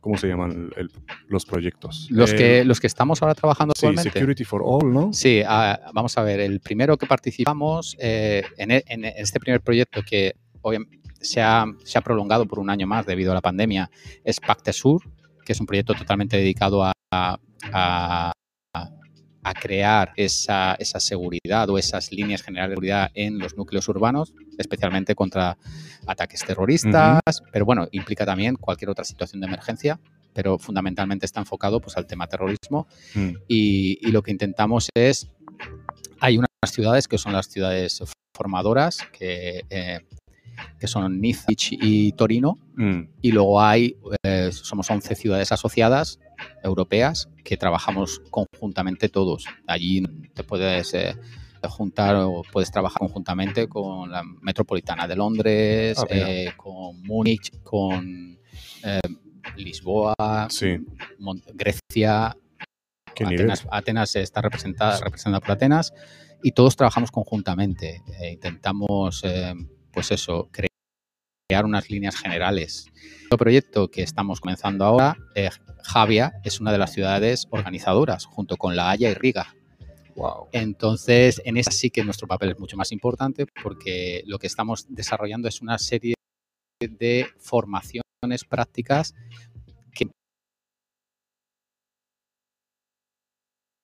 dentro de la seguridad, que es lo que estábamos hablando, uh -huh. desde el seguridad privada, uh -huh. eh, comerciantes, profesores, todo. Wow.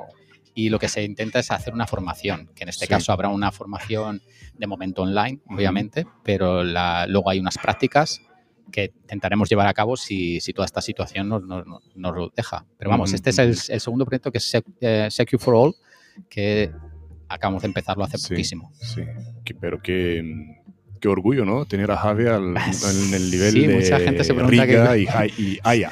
sí, sí. La gente muchas veces se pregunta cómo hemos llegado ahí, pero es un poco en relación a lo que, a lo que hemos hablado antes. O sea, el, el primer proyecto nos dio la oportunidad de participar a nivel europeo sí. y pues me dedicaba a viajar y todo esto y después que pues algo he debido hacer porque soy una persona que Seguro. me implico mucho y nos sí. ofrecieron formadores en, esta, en este segundo proyecto. Entonces, In, encantados. Indudablemente. Y, y asesores ahí, en otros muchos proyectos. Sí, y que esto me responde a la siguiente pregunta. ¿Qué te enorgullece de tu vida profesional? Pues de reír quizás, pero no es justamente esto. O sea, me enorgullece representar a mi ciudad y a la policía local de Gea en estos proyectos y en otras muchas cosas que participamos. Pero me enorgullece más a veces simples gestos cuando realmente pues, ayudas a una persona que la ves desesperada, y esto va a sonar atípico, a cliché, pero es real, o sea, es real. Eh, eh, cuando ves a una persona que realmente necesita un ente, mm -hmm. o, o, simplemente, a veces es simplemente un. Hace poco pasó, pues, un, oye, todo va a ir bien.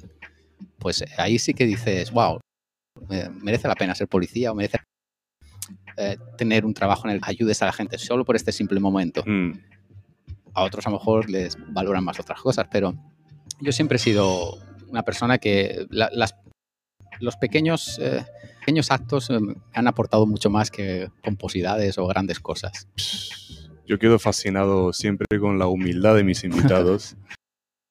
y aquí Fernando, otra persona, se dejó caer en la trampa de, de la pregunta con la anterior. Estaba hablando de grandes proyectos. ¡Pum! Metí rápido esa pregunta para ver si la... No, no fue ninguna trampa. Pero fija dónde, por dónde salió la respuesta. Cosas pequeñitas sí. son lo que más me enorgullecen.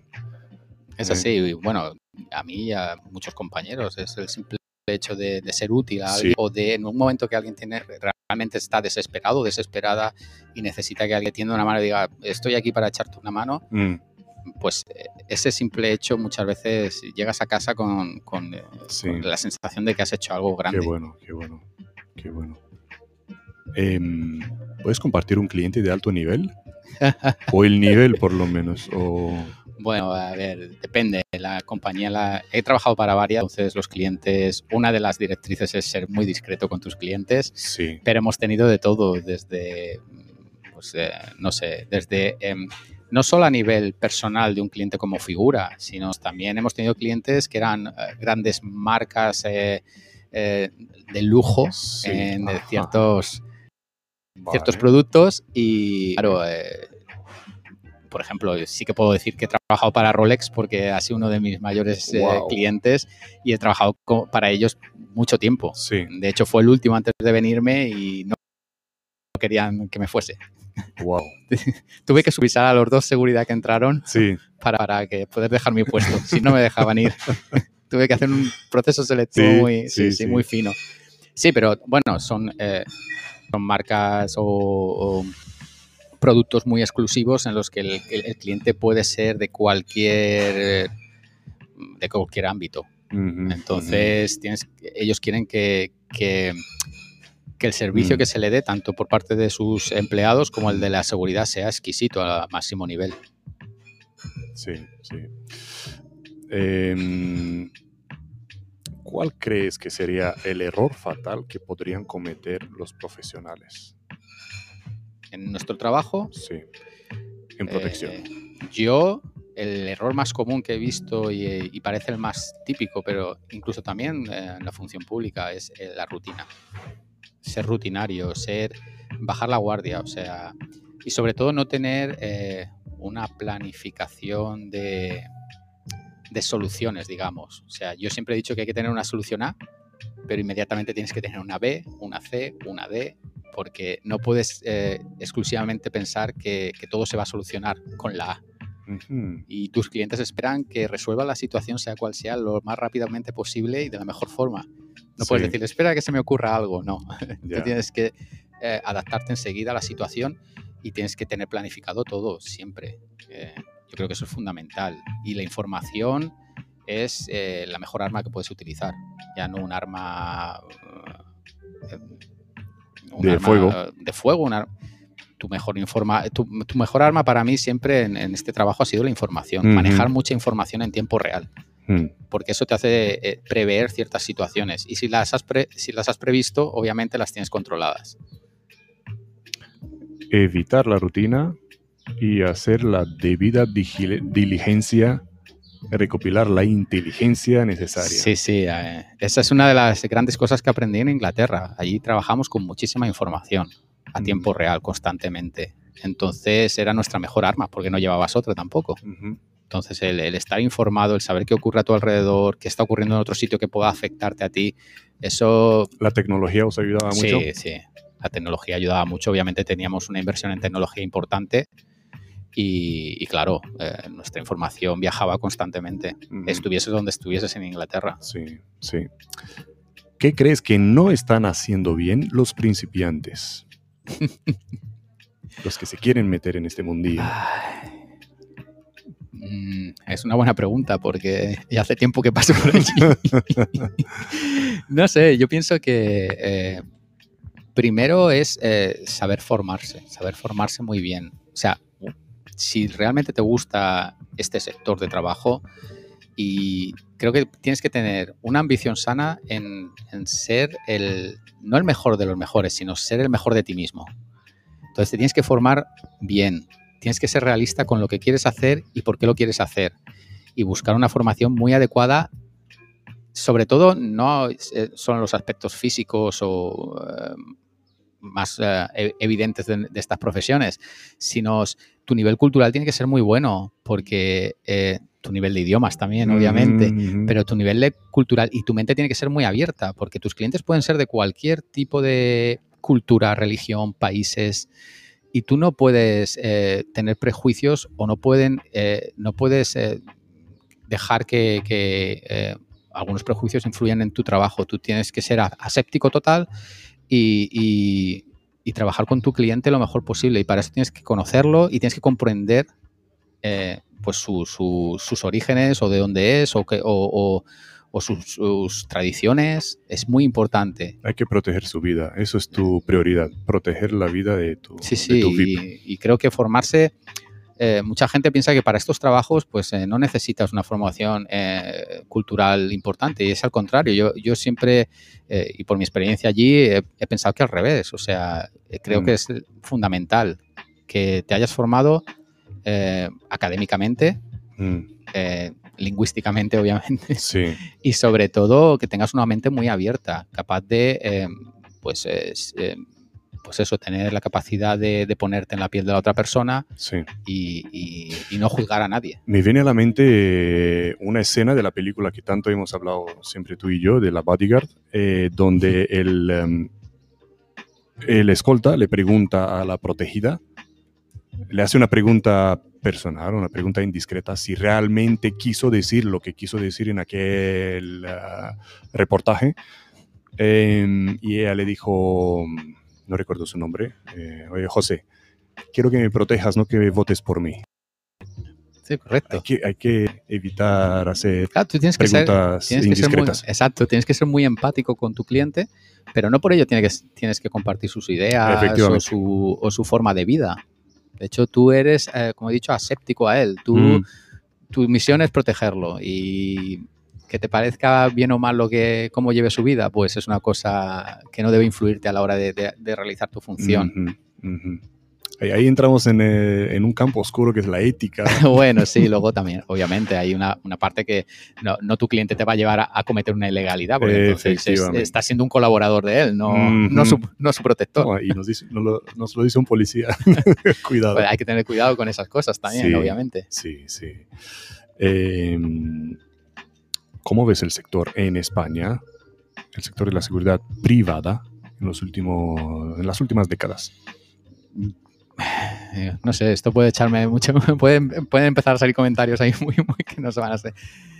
Yo, a ver, desde mi punto de vista, claro, yo funciono, pues eso, en la función pública y, y lo puedo ver de una forma que no es la que a lo mejor otros van a compartir. Eh, yo creo que, pero sí que tengo conocidos e incluso familiares que trabajan en el sector privado. Eh, yo creo que, se maltrata mucho también a, eh, al trabajador. O sea, muchísimas horas, a veces no se paga debidamente esa profesionalidad y, luego, pues, eh, no todo vale, ni todos valen. Entonces, muchas veces las compañías también, eh, quiero decir, se ponen su propia etiqueta porque ni finalmente tienen al personal adecuado o formado adecuadamente, Mm. ni, ni tampoco dan el servicio que, que dicen que te van a dar o que pretenden dar. Entonces, eh, es complicado. Yo, el sector lo veo que necesitaría un poquito, eh, no te voy a decir el, el- el- el- el organismo, el, el cuerpo que lleva la, la seguridad privada en Inglaterra, Mm. porque también tenía sus deficiencias y yo recuerdo que también había controversia con muchas de las cosas que, que ellos hacían ¿no? Entre, en el sector Ujú. pero aún así eh, sí que sí que van más avanzados. O sea, aquí quizás debería haber una remodelación total de lo que es el concepto de seguridad privada y eh, de la ley de seguridad privada también. Creo que aún estamos un poco atascados atrás. O sea, tanto a nivel formativo, a nivel eh, de responsabilidades, de derechos y deberes que tienen los compañeros que trabajan en la seguridad privada y también muchas veces a nivel de- del equipamiento que se les da para trabajar, que está obsoleto o deficiente totalmente. Y sin embargo siguen haciendo su función Sí. pese a tener que soportar eso. Pero sé que eres un optimista y vamos a comprobar tu optimismo otra vez. ¿Cómo ves el futuro de la seguridad privada? Yo me gustaría decir que bien, quiero, quiero decir que bien, ¿por qué no? O sea, Pero va a salir tu realismo ahora. Sí, no sé cuál de los dos, soy bastante dual. No, yo pienso que, que es mejorable y todo es ponerse y, y, y yo siempre digo que ni lo bueno ni lo malo dura eternamente. O sea, todo es Mm. cíclico y supongo que llegará, pues bueno, se volverá a revisar la ley de seguridad privada y se cambiarán ciertas cosas. eh, eh, habrá, un, un habrá un progreso dentro de la seguridad privada hacia, hacia, hacia el futuro, igual que la vida pública, o debe de haberlo, obviamente, pero en el caso, el- la mejor representación es los proyectos europeos. O sea, Mm. cada vez dando más relevancia a las policías locales o próximas Vale. en, en- en- en temas que antes eran un poquito tabú porque eras un policía local y no pertenecías a otro cuerpo o porque veían que a lo mejor tú no podías tener esa capacidad para, para afrontar esos, esos, esos retos. Y ahora se está viendo que cada vez el, el sen- el sentido europeo es apoyarse cada vez más en las policías eh, locales o municipales Sí, de los sí, países. Sí, sí. Que pasará igual en la seguridad privada. Pues tomará relevancia. en un- espero que sí. Sí, ¿no? Entonces veo el optimismo. Sí, no, yo pienso que lo único también que te digo es que eh, eh, una de las grandes, eh, que lo, lo hemos comentado antes, eh, las grandes deficiencias es, es la poca, mm, deberían quizás estar mucho más hermanadas, la seguridad pública y la privada. No te estoy hablando, obviamente estamos hablando de unos niveles en los que hay cosas que sí se pueden eh, compartir en ciertos sectores y otras que son irrelevantes para, para un- una persona que está realizando una función básica de seguridad. Pero en otros niveles yo creo que debería haber mucha más eh, conexión y traspaso de información entre unos y otros para trabajar todos más eh, conjuntamente. Sí. Pero esto incluso pasa en, en- en la función pública. Muchas veces la falta de información o la información sesgada Sí. es un gran problema. Sí, sí, sí. Un gran trabajo por delante. Em, ¿Crees que falta algo, falla algo, algo en el sistema de formación o de capacitación en seguridad privada? Yo pienso que, que debería, lo que he comentado hace un momento, debería actualizarse y, y actualizarse la seguridad pública, actualizarse a los momentos que estamos viviendo. O sea, yo siempre lo digo, no puedes, no puedes intentar eh, resolver un problema con una actitud de hace 30 o 40 años o 50 años, porque la sociedad cambia constantemente. Ni siquiera hace 5 años era la misma, ni una. Imagínate con el tema de la pandemia. O sea, todo va cambiando y la sociedad cambia. Eh, eh, el crimen cambia, obviamente, la Sí. criminalidad cambia. No puedes intentar pensar que siempre va a ser el mismo tipo de crimen o, o- o intentar, lo que te he dicho, eh, solucionar esos problemas de ahora con herramientas de hace 50 años, porque no, o 30, o- porque no te va a funcionar. Hay, hay que actualizarlo. Bueno, de hecho hay un, hay un proyecto de ley, ¿no? Ahí en el Sí, horno. bueno, pero veremos a ver dónde acaba todo. Sí. Seremos cruzando- optimistas. crucemos los dedos. Seremos optimistas. Vamos a volver a, a una cosita interesante que da para hablar mucho, pero tanto. Ah, ah, las- lo has experimentado ah, ahí. En Inglaterra se puede trabajar de freelance, ¿no? De autónomo, escolta autónomo Mm. y contratar una empresa de seguridad. Sí, sí, sí, sí. De Escolta hecho, autónomo. A ver, Es- ¿os imagináis trabajar a de escolta au- autónomo? Em, ¿Qué me puedes decir de ello? ¿Qué prefieres tú? ¿Cómo lo ves? Yo he trabajado en, en- de las dos, eh, de las, en las dos posibilidades. Eh, empecé como freelance, Mm. eh, eh, la, la compañía coge y te ciertos trabajos, pero tú eres libre luego de tener otra serie de trabajos o elegir otra serie de clientes por ti mismo. Tienes esa pagas- libertad. A ver, a ver si, a ver si lo entendemos al, al sistema de seguridad social español. Uf. Tú pagas la seguridad social Sí, tuya tú ahí. Sí, tú te, la, tú te la pagas cuando eres freelance, obviamente Ujú. pagas tus tasas, pero tú tienes esa libertad para elegir tus trabajos. Ujú. O sea, Me puedes imagino que trabajar puedes con- para... contar con un también, que de vez en cuando te llama, oye, sí, tengo sí, un trabajo, lo puedes coger o- tú. o puedes trabajar para compañías diferentes, por ejemplo, y cada una pues te trabajas eh, de determinados periodos de tiempo o Cortos. sí, cortos o largos, pero tú te lo compaginas, incluso para clientes directos. Un cliente que quiera contratarte a ti directamente, pues también lo puedes hacer. Es una buena forma si, eh, si en tu mente está, eh, pues, viajar mucho, eh, no te quieres atar a nada en concreto, quieres, eh, pues eso, mm, tener varios clientes que te den posibilidades de, de muchos trabajos en diferentes partes, no te importa moverte, no, a lo mejor no tienes familia o tu familia también está dispuesta a moverse contigo. Entonces es una oportunidad para, para pues, eh, tener un- muchos más clientes y muchas más eh, posibilidades de trabajo. Cuando te atas a una compañía, co- yo de hecho he trabajado para la misma compañía de freelance y, Ajá. de, y de- de contrato fijo, Sí, como diríamos aquí. Sí, sí. Cuando te, te atas a la compañía, pues ya sabes que te atas a ella, ellos pagan tus tasas, tú, tú- tus, eh, y tú simplemente, pues como trabajo aquí, de- tienes tu nómina y, pero sabes que ya no puedes ejercer. ¿Qué te gusta más? Al principio me, me gustaba mucho ser freelance porque te daba la oportunidad de, de ir muchos trabajos y pues bueno, este me gusta, este tal, y también de probar otras cosas, de, de otras posibilidades. Yo he trabajado de asesor de seguridad aparte también y, y claro, pues me lo el, el poder elegir mis clientes. Eh, lo que pasa que cuando ya te asientas en un sitio y estás con tu familia o tu pareja y estás bien en ese sitio y te gusta zona, pues quizás te conviene más trabajar para la compañía en plan que te busquen un, un, un lugar eh, que no esté relativamente lejos de tu, de tu casa Sí. para evitarte pues pasarte todo el día fuera. Pero depende de tus prioridades, Vale, básicamente. Vale, vale, vale.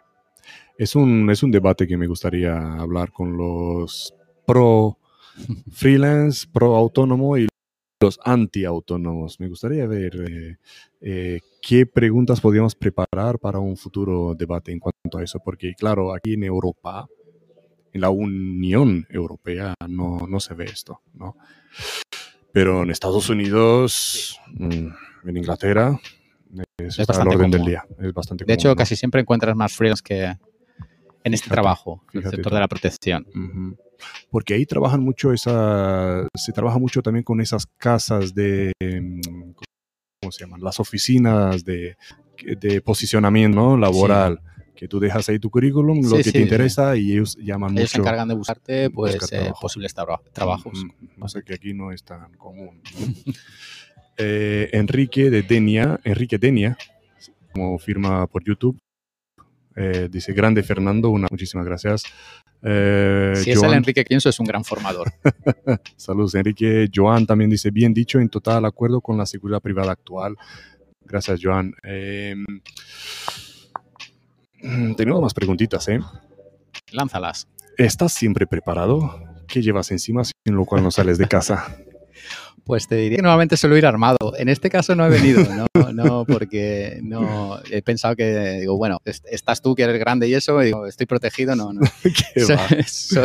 Suelo salir, eh, si voy a, a sitios, una de mis cosas es, eh, si voy a ir a un aeropuerto a dejar a, a mi mujer o a alguien, a recoger a alguien, o voy a un centro comercial, un sitio que haya multitud de gente, sí suelo ir con mi, con mi arma particular y, y mis, y mis cachivaches, como digo yo, porque nunca sabes eh, dónde, dónde Los puedo cachivaches, a ver, cuéntame. No, a ver, obviamente tienes que llevar, eh, aparte de, de tu munición, eh, tus, eh, a lo mejor una- unas bridas, un- unos lazos de seguridad, por si tienes que, en mi caso, al ser policía, pues si tengo que detener a alguien, lo tengo que inmovilizar.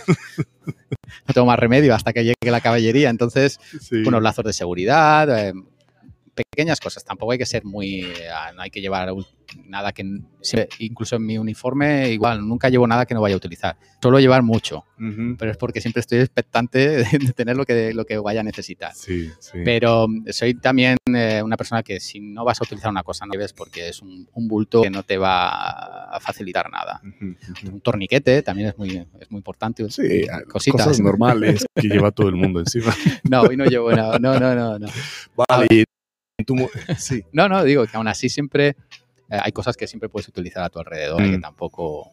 Sí, ¿no? Sí. Eh, en la mochila de despliegue, que digamos que antes, cuando eras operativo, te salía un trabajo, cuando eras de freelancer, Mm, ¿qué ponías en la mochila?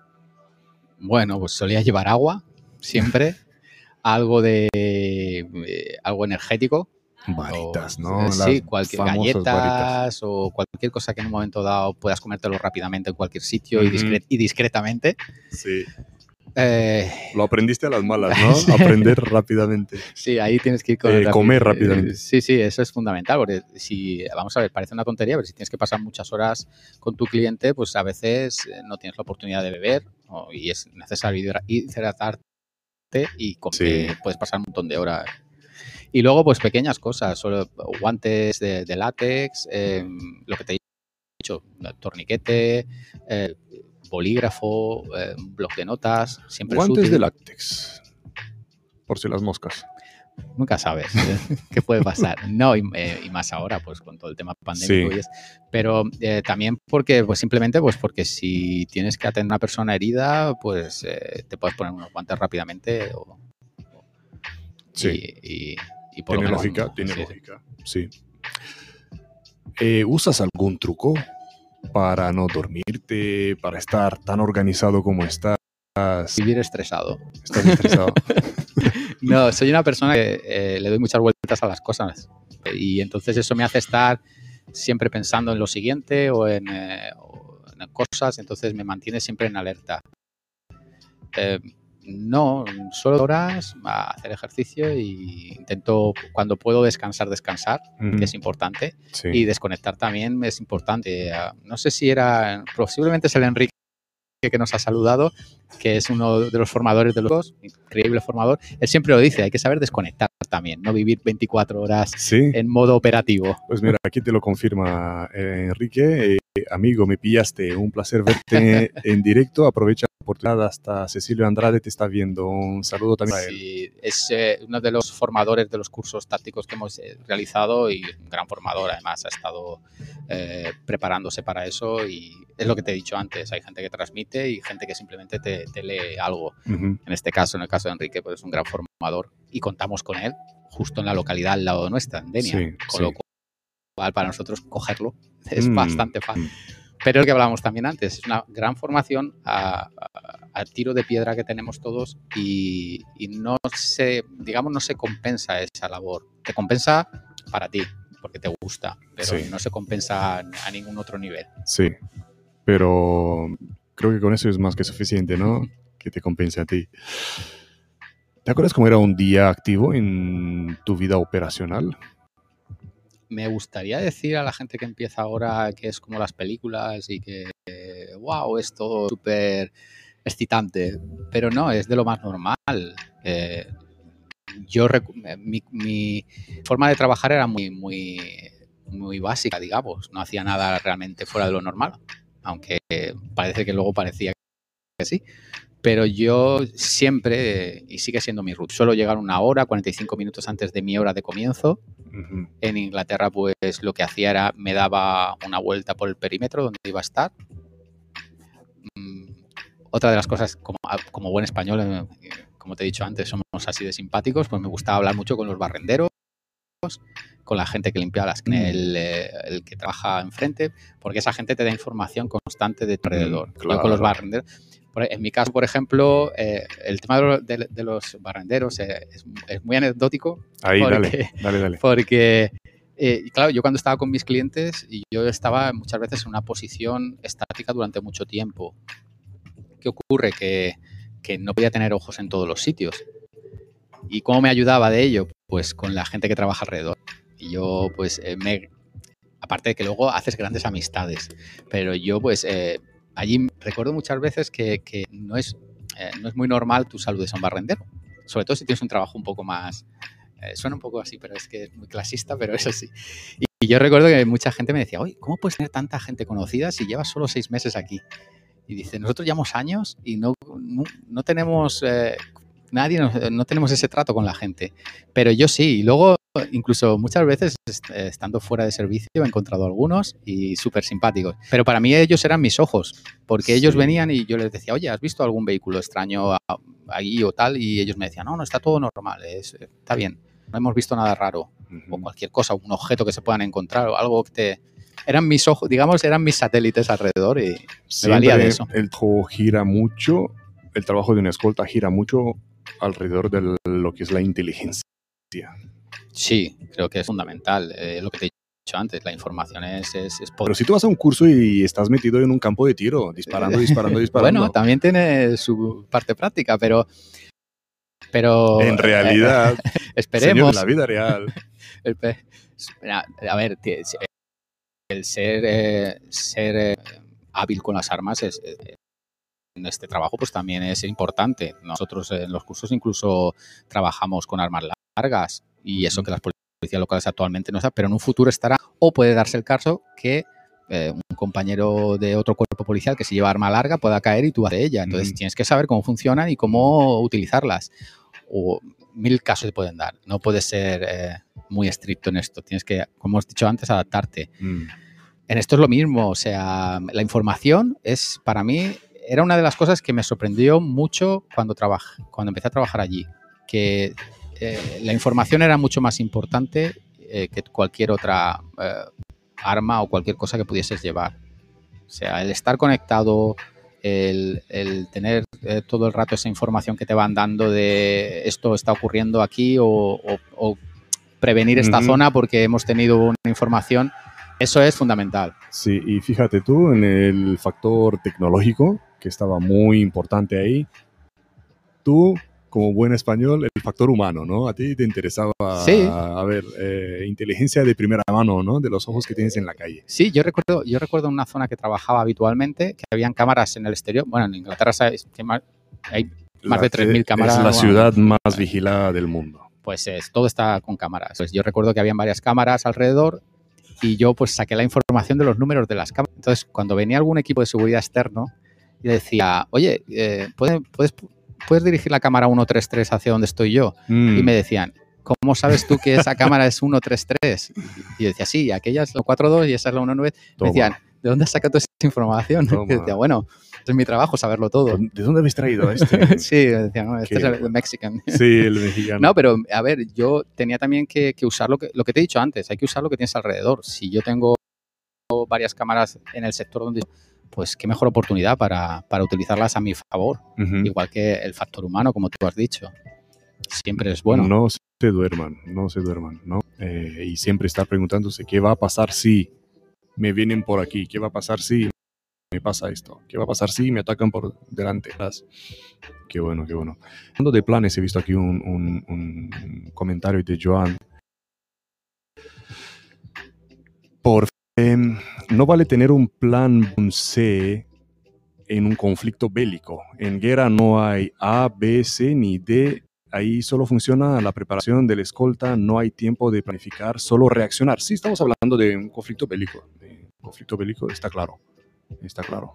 Eh, intentamos eh, la- lo mejor de tu trayectoria, no en, no en conflicto bélico, sino en, en tu vida en un, Bueno, una a- capital tan tranquila como... A veces Como en def- Londres o- Sí, a veces en bueno, tranquila. en definitiva, a veces eh, sí son conflictos.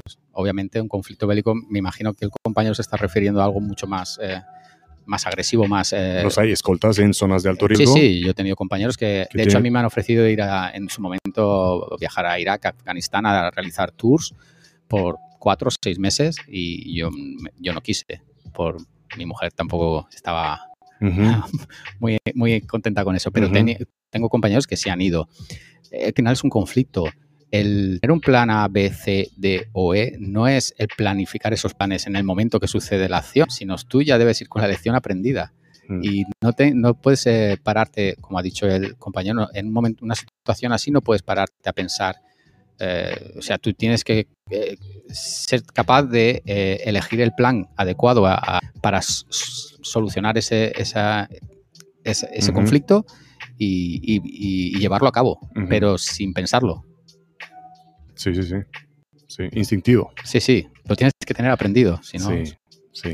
¿Y cómo lo aprendes? Entrenando. entrenando. Repitiendo, Por eso yo entrenaba a mi, a mi gente, sabían que a una señal mía, sabían qué tenían que hacer, cuál era el procedimiento, dónde estaba a lo mejor eh, el sitio más eh, eh, que les podía dar más protegerse. Sí, sí, sí. Un Todo protocolo. eso, todo un sí. protocolo. Sí, sí. Wow. A seguir. Wow. Por eso me miraban todos, mucho, miraban expectantes a ver si hacía alguna señal. Sí. Eh, y nada, hablábamos de conflictos. Eh, el arma preferida, Fernando. ¿Cuál es tu a- me está poniendo en aprieto. ahora. Sorprende. No, sí, mis me- compañeros míos saben que yo soy un, un gran amante de, en temas de armas, de, de Glock es mi, mi- mi arma, Mm. siempre lo ha sido.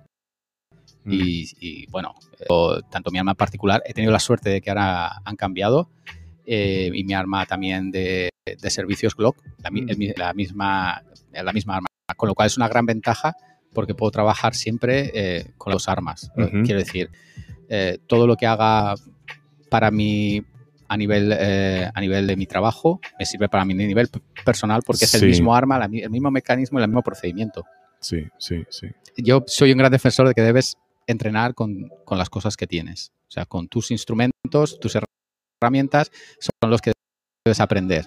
Ujú. ¿Bala, eh, cartucho en recámara? o- ¿Te gustan los compras, Sí, eh? No, esto no lo tenía preparado. Como pero ya te he estamos- visto. Yo eh, siempre lo he dicho. eh, a ver, y bueno, y los cursos que hacemos y, y la formación que hacemos eh, nos da la razón. O sea, eh, las situaciones muchas veces son sorpresivas, tú no las puedes esperar y, eh, y el nivel de estrés es tanto De hecho, lo hemos, eh, yo personalmente lo he podido comprobar tanto en, ejercicios de tiro real como en, eh, ejercicios con ambuladas o con... Y el estrés es tanto y estamos tan poco preparados muchas veces que nos bloqueamos. Cuando nos bloqueamos, ni siquiera somos capaces de sacar el arma de la funda y más con estas últimas fundas de tanto nivel de tensión, eh, claro, es, muy bueno un nivel de retención muy alto para evitar que te sustraigan el arma, pero a la vez también te produce retraso en, extraer tu el arma, es que tener mucha práctica. En un nivel de, estrés pasa, bueno, se produce una serie de, en tu cuerpo de reacciones. de reacciones. químicas y de reacciones de todo tipo que, como hemos comprobado muchas veces, y si lo has vivido en la realidad, como es mi caso, pues te das cuenta que es así. Cuando ves tu vida que está en peligro, eh, tu cuerpo se transforma. Entonces, eh, ¿vale en la recámara? Eh, yo soy partidario de que tanto si la llevas como no, estés, estés consciente de cómo está tu arma, de por qué la llevas así y para qué. O sea, qué es lo que es importante, porque si tú vas a estar feliz, contento, seguro de que sin llevar el arma en la recámara eres capaz de extraer el arma en una situación de y hacerle frente con un mínimo de éxito, estupendo. Si así has entrenado tu Exactamente. vida. Exactamente. Yo soy partidario de llevar en la, en la recámara porque, por lo que te he dicho, porque es que no vas a tener mucho más tiempo. Y las situaciones nunca son las deseadas de lo ves desde lejos o llegas con el, con el, coche y vas a poder, y en los casos de protección de personalidades en los que los compañeros o compañeras van armados, mucho menos, o sea, casi siempre van a ser situaciones sorpresivas. Sí, sí, sí. Entonces, o estás preparado para, para, mm, para realizar la acción que tengas que realizar o, o tu cliente está hecho está... Sí, como tú has dicho, depende mucho de cómo hayas entrenado y la situación. Sí, ¿no? y también es, por eso también viene el hilo de la relación, de las formaciones realistas.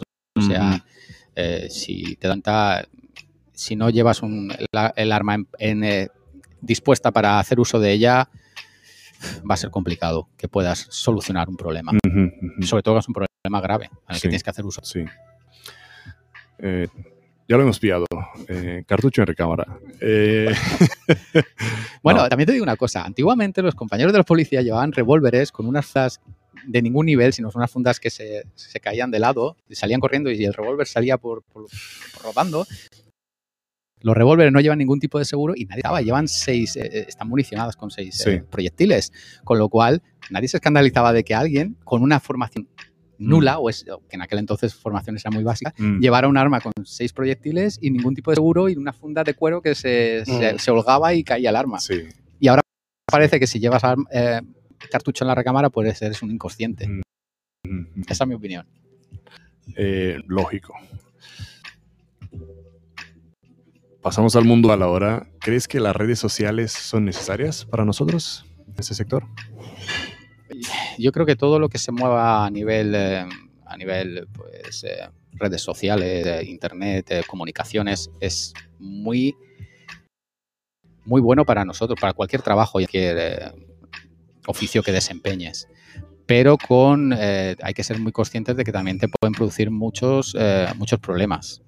Problemas de, pues, de información que tú no quieres que sepa, de mm, cosas que que no desearías o no se deben saber o no deben ser públicas y eso también juega muy en contra de nuestra a nivel de, garantizar una protección, porque también tienes que garantizar muchas veces pues ser discreto y, a veces nos puede un poquito el ego y nos gusta hacernos la foto de turno con, alguien o bueno, eh, yo creo que el, verdadero profesional utiliza las redes adecuadamente. Sí, sí. No abusar de ello. No, no. Uso responsable ¿El tamaño corporal importa? es una pregunta un poquito. Ah, depende, depende. Eh, depende de cuál es tu función y depende para qué quieres. Eh, el cliente muchas veces, y esto lo verán mucho, sobre todo en Estados Unidos, y con estrellas de, la, de música o películas, ellos mm. buscan un prototipo muy masivo, muy grande, pero porque su función eh, es simplemente acompañar en sitios donde hay multitud de gente, donde se pueden producir, pues que alguien intente acercarse a tu protegido. Y entonces buscan, pues, esa, esa primera barrera de... Un repelente visual. Sí, sí, sí, que visualmente digas, uy, no me acerco a él. a, nivel seguridad, eh, de, altos niveles, eh, yo creo que no, al contrario. Yo, ya ves, yo no soy gran cosa y, nunca he tenido problemas a nivel de ni con mis clientes ni con las compañías para las que he trabajado. Al contrario, hemos también he tenido oportunidad de, que me han mandado pues gente corporalmente grande y, sus capacidades a lo mejor a la hora de tratar al cliente no eran las adecuadas, eh, su, formación tampoco, o cualquier cosa chocaba. También te digo, también he conocido eh, grandes profesionales, muy grandes, a la vez con una capacidad resolutiva increíble, una planificación, un control estricto de, todas las áreas que, le implicaban para garantizar la seguridad y, eran gente también, o sea, no hay un perfil, yo creo que eh, lo importante es estar aquí. Luego, si tú físicamente eres lo pequeño, pues bien. ¿Te puede ayudar en ciertos servicios? o, no? ciertos no. También muchas veces es muy interesante que, o el cliente también eh, quiere específicamente una, como llaman aquí, una cápsula de protección muy discreta. Entonces, para eso, pues vale la pena no llamar atención. O, la, o eh, los encargados de hacer, aquí llaman creo que avanzadilla, o hacer reconocimiento antes de que llegue el cliente al sitio, pues se ve de ser gente poco llamativa, gente gris, que entre en un sitio y no llame la atención de lo que está haciendo. Entonces es interesante a veces no llama la atención. Todo depende del cometido que tengas. Pero bueno, no tiene que influir, o sea, tú tienes que ser un profesional, e independientemente de lo que tú dices, tú eh, jugarás con tus habilidades o tu, lo que tú tengas a favor tuyo. Sí, sí, sí. Eh, ahora quiero saber quién te inspira a ti, Fernando. ¿O qué te inspira a ti día tras día? son tantas cosas, personales y profesionales. Eh, yo me inspiro pues eh, cuando veo a gente que, se supera, que, que pasa difíciles y sin embargo mm. no se da por vencido, por vencida. Problemas personales, pues lo mismo. La gente que tiene un verdadero porque muchas veces pensamos que nuestros problemas son grandes y luego ves otros problemas y dices, lo que tengo ah, yo no es nada. Ah, sí. Mm. Pero gente que, que, ha vivido, pues justamente ahora con la pandemia hemos tenido muchos casos de gente pues que lo ha vivido en su propia familia o su propia experiencia y, ha tenido que superarlo. Entonces, esa gente inspira a la gente que eh, muchas veces no somos conscientes de que, de que hay mucha gente alrededor nuestra, tanto los sanitarios que tanto se han implicado y muchos de ellos han sufrido las consecuencias, mm. como simples también eh, cualquier tipo de, de, persona que ha, hecho, que ha hecho un esfuerzo por dar algo más de lo que debía. Yo recuerdo casos de, aparte de los sanitarios, obviamente, pues eh, taxistas que se han ofrecido para llevar gente. Esa gente inspira. A nivel profesional para mí, pues eh, compañeros y compañeras que, en el ejercicio de sus funciones pues, han tenido situaciones verdaderamente difíciles y, siguen en la brecha. Mm. El caso más reciente acabo hoy, cuando venía de vacunarme, te lo he comentado. Sí, compañero... hagamos una pausa y mencionemos de que está recién vacunado con la segunda dosis. Eh, y gracias por aguantar aquí. No, de, de momento aún no tengo ningún efecto secundario mañana. estás a unas horas de, la, segunda. Bueno, bueno, veremos a ver. Esperemos que no. Pues eh, el, Me decías. lo, sí, lo que te comentaba, un compañero pues que sufrió una actuación bastante en la que peligró su vida, la de la compañera que iba con él, tuvo, que hacer uso del arma de fuego, luego ha eh, estado, pues obviamente, con ya no solo a nivel físico, sino psicológico también. Y él se ha recuperado y, sigue al pie de cañón, más ilusión que nunca. Quizás a mm. veces está tan ilusionado como el primer día que entró a trabajar. Mm. Eh, sigue formándose y pese a que es, una persona ya con, una edad que podría, después de un acontecimiento así, haber dicho, no, no, a mí ponerme en oficina y no quiero más mm. riesgos. Pero él sigue a brecha, o sea, esa gente inspira, dice. Eh, y un caso inspirador vamos a tener el viernes, eh, hoy es lunes, el viernes, entre estado aquí a, eh, va a estar Ernesto que tiene un caso muy parecido al, compañero de que tú estabas Sí, igual es el mismo compañero porque Ernesto también lo conocemos algo por aquí. Pues em, otra vez eh, demuestras una gran humildad, humildad encontrando inspiración en gente, en gente que supera y, y avanza eh, en contra de todos los Sí, pronósticos. A veces la tenemos muy cerca, ¿eh? El caso, hombre, si me pides qué te inspira, pues tengo una hija también que me inspira mucho y Mm. mucho más ahora que ya, ya tiene una edad y, y puedes eh, compartir ciertas cosas. Mm. O mi mujer que también pues tuvo, eh, se vino de un país, eh, aprendió una cultura cuando apenas tenía una edad y, y pasó por ese proceso de, de irte de un sitio a otro sin apenas, o sea, son gente que, que se adapta y que, y que Ujú. sigue adelante con situaciones a lo mejor un poco complicadas. O sea, que a veces no hay que mirar muy lejos para que te inspire a alguien. Eso, eso, eso es lo, lo- lo crucial, sí. No hay que mirar, no hay que buscar la inspiración tan lejos, ¿no? La No, tienes, La puedes ver muy, cerca. muy Muchas cerca. veces no la vemos porque está demasiado cerca. Porque la buscas muy lejos. Exacto. Está muy cerca, sí, como tú dices. Muy bien. Em, ¿Qué echas de menos, Fernando? Ya estamos con las últimas preguntas, ¿eh? Eh, que ha pasado, han pasado dos horas. No me lo puedo creer. Qué rápido han pasado dos horas, ¿eh? Gracias a los que nos estáis viendo y escuchando. Eh, estamos con las últimas preguntas, ¿vale? Em, que sé que no queréis que se acabe. ¿Quién, em, ¿Qué echas de menos? Mm, en general, ¿vale? Eh, estamos aquí tomándonos un agua, hablando cositas de tu, de tu pasado profesional. Profesional, ¿vale? Profesional. Vamos a, mantenernos en esta línea. Profesional, ¿qué echas de menos? Bueno, eh, eh, echo de menos muchas veces. eh, eh, parece que no, y, sé que me.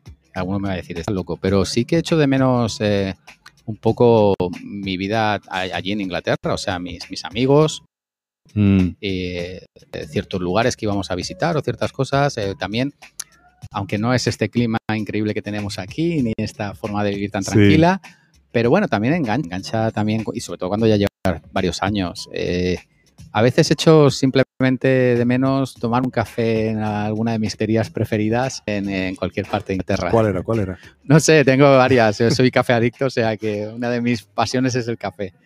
Pero simplemente pues coger a, a mi perro y bueno, mi mujer y tomar un café o hacer Sí. un picnic en algún sitio así verde y tal, Sí, eso sí. de menos. Mm, Mm, Luego también me gusta mucho leer, entonces claro, allí eh, librerías eh, donde puedes ir a leer, donde puedes... eh, siempre, hay muchísimas, entonces era una de, otra de mis pasiones favoritas, era visitar eh, librerías y cosas así. Wow. Entonces, y allí sí puedes tomar un café y leerte un libro. Creo que he hecho un poquito a veces ese, esa, eh, ese enganche que tenía con, con, con vivir allí. Pero bueno, aquí tengo otros muchos que también... Qué interesante, ¿no? Sitios donde puedes tomar un café, librerías donde puedes tomar un café, Sí, leerte sí, un libro. común. Por aquí No hay muchas. no hay mucho, ¿no? No hay muchas por aquí. Pero bueno, ahí es bastante común. eh, También el Ujú. clima lo lleva y te gusta meterte en un sitio que esté acogedor y Ujú. leer algo, tomarte un café o, o charla con, con alguien. Y aquí pues él, él- él nos lleva a ser mucho más exteriores. Sí, sí. Pues mira, mira aquí. eh, Sí. Son ahora mismo las 7 de la Hace tarde. un calor. y hace un calor. Estamos aquí los dos sudando. Un sol fuera También es una cosa. Eh, socialmente, pues esto No nos claro, queja- No nos podemos quedar. Simplemente lo echamos de menos, ¿no? Sí, sí, son. Pero, ¿qué hubieras hecho diferente si podrías volver en el tiempo? Que Mm, estamos hablando aquí con Fernando de que ha saltado de la vida de la vida pública a la privada, ha vuelto a la pública, echa de menos tomarse sus cafés en ahí, Inglaterra. Sí, Eh, ¿Qué hubieras, hecho, café. ¿Qué hubieras hecho diferente? No, hecho diferente creo que, que nada. Creo que cada cosa que haces te lleva, te lleva a lo que eres ahora. Mm, No cambiaría nada. Quizás a lo mejor decirte, pues quizás hubiese esa decisión de dar ese salto a- hacia otra cultura, hacia otro país antes. Quizás lo hubiese, lo hubiese hecho antes para aprovecharlo más. Pero bueno, en definitiva, tampoco quiere decir que no, que no pueda volver a hacerlo o salga una oportunidad. Eh, Vale. es lo que te digo, Vale. todo te lleva a donde estás ahora. Sí, sí. Veremos a ver dónde es el siguiente capítulo. Que es, lo volveré a hacer, ¿no? Como dicen, Sí, si sí, sí, volvieran no, a hacer, lo volveré sí, a sí, hacer. no, lo volvería a hacer, sin duda alguna. Qué bueno. Incluso con más tiempo, pero lo volvería Eso. a hacer. Sabiendo lo que ahora, ¿no? Bueno, Sí. es mucho mejor. Vale, ¿qué, qué planes tienes, Fernando? ¿Qué tan lejos quieres llegar? Pues. mm, Bueno, acabo de hacer 50 este fin de semana, así que planes. los que surjan. Como te he dicho, soy muy de retarme a mí mismo y profesionalmente, pues bueno, eh, creo que no, no, estoy en un mal momento. Eh, tengo grandes oportunidades de hacer cosas diferentes Mm. y eso me llena. Pero no, no me cierro. Estoy abierto a, a, volver a hacer un cambio o volver a. Eso surgiese una buena oportunidad de hacer algo interesante a nivel profesional, pues seguramente lo tomaría. ¿Te tomaría eso para volver a Inglaterra?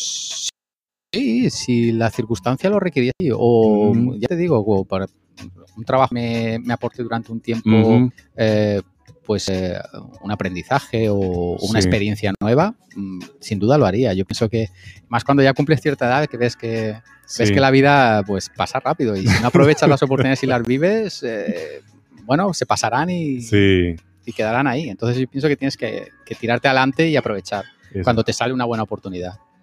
Esa es la actitud, definitivamente. Lanzarte hacia lo. En horario público van a tachar un poco de, de loco. Pero bueno. Inquieto, ¿no? Inquieto, sí. Inquieto, funciona inquieto. No cuadra esto. No cuadra esto, ¿no? eh, a ver, eh, me estabas diciendo de que te gustaba leer, tomarte tu cafecito. ¿Qué, sí. libros, ¿Qué libros te recomiendas? Bueno, tengo infinidad de libros. Desde a nivel tenal, pues luego tengo muchos. Eh, como te he dicho, soy un gran amante del café, con lo cual tengo muchos libros eh, sobre historia del café. Mm. Um, mi, mi, familia inglesa, pues es, también, como buenos ingleses, son mi mujer. Son ¿Y del, gran, del, del té nada? ¿Del té no aprendiste? no me. A ver, eh, puedo tomarme té, pero soy de café. Eres de café, ¿no? Entonces me gusta mucho la historia, o incluso otra de mis aficiones es pintar cuadros, con lo cual muchas veces pinto con café o eh, es, otra de mis ¿Qué pasiones me es estás la, contando? la ¿Cómo pintura. es eso de pintar con café? A ver. Hombre, el café es un buen medio para, para pintar. Sí, ¿no? Mancha. Sí, sí, eso sí. está claro.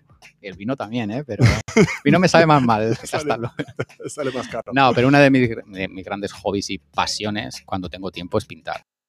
Pintar con café. Eh, sí, con café o con o con. Eh, soy. Tengo esa vena artística y creativa, creo. Wow. Y intento. Lo que pasa en mi tiempo es muy, muy a veces muy limitado o a veces el, el, que tienes lo de otras cosas. Sí. Pero cuando tengo un poco de tiempo me gusta leer y pintar. Eh, pintar cuadros. Uh -huh. Con café. Con lo que surja. Wow, wow. ¿Qué más libros? ¿Qué más? Me estabas diciendo que libros de, sobre la historia del café te gustan a ti. Eh, al que esté en este eh, mundillo, ¿no? Para, para su enriquecimiento. Aparte del código de la seguridad privada, que seguro que lo vas a recomendar, eh, saberse el código, leerse el código, que es un, es un tocho gordito. Eh, ¿qué, ¿qué, otros libros? Hay un libro especialmente bueno, eh, de, si, si, si, recuerdo te pasaré el enlace de, del autor, Mm. Es un libro sobre, sobre protección, sobre cross protection. Mm. Un, un, gran libro. Y para mí es uno de los mejores, las mejores lecturas que recomendaría. De hecho, se la recomiendo a cualquier compañero o compañera que, que me dice, oye, ¿qué, ¿qué, puedo encontrar por ahí que sea un material bueno para leer? Y. Espérate. ¿En inglés o en español? En inglés. En inglés está el libro, toma. Así Lo que... siento, eso sí, pero bueno. es, eh, bueno, bueno, un, un, poquito de ayuda te puede, te puede venir muy bien. Pero para mí es un...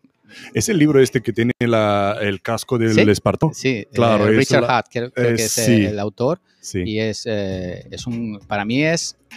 Yo cuando estaba allí lo consideraba la Biblia de, de del Cross Protection. De cross protection. Uh -huh. muy bueno. Obviamente, sí, creo que habrá sacado otras ediciones, pero es uno de los mejores libros que he leído en, ese, en esos, para esos temas y siempre lo tengo, ahora se lo he prestado a una compañera uh -huh. que realiza funciones de protección, pero siempre lo tengo, siempre lo tengo cerca. O sea que, eh, para que os hagáis una idea, en, en, ¿estabas trabajando ya o antes de empezar a trabajar en, en, escolta en Inglaterra, cuando te leías este libro? No, eh, ya estaba trabajando. Ya estabas trabajando sí, sí, y sí. se estaba leyendo lo que era la Biblia de la, de la protección ejecutiva Sí, habían otra, otras publicaciones, pero eran bastante uh -huh. enfocadas al mundo de las estrellas de televisión, un poquito, uh -huh. pues, eh, una lectura un poquito más ligera. Este creo que, que, lleva mucha información útil que se puede, se puede eh, utilizar tanto en Inglaterra como aquí. Claro, claro, claro. Muy interesante.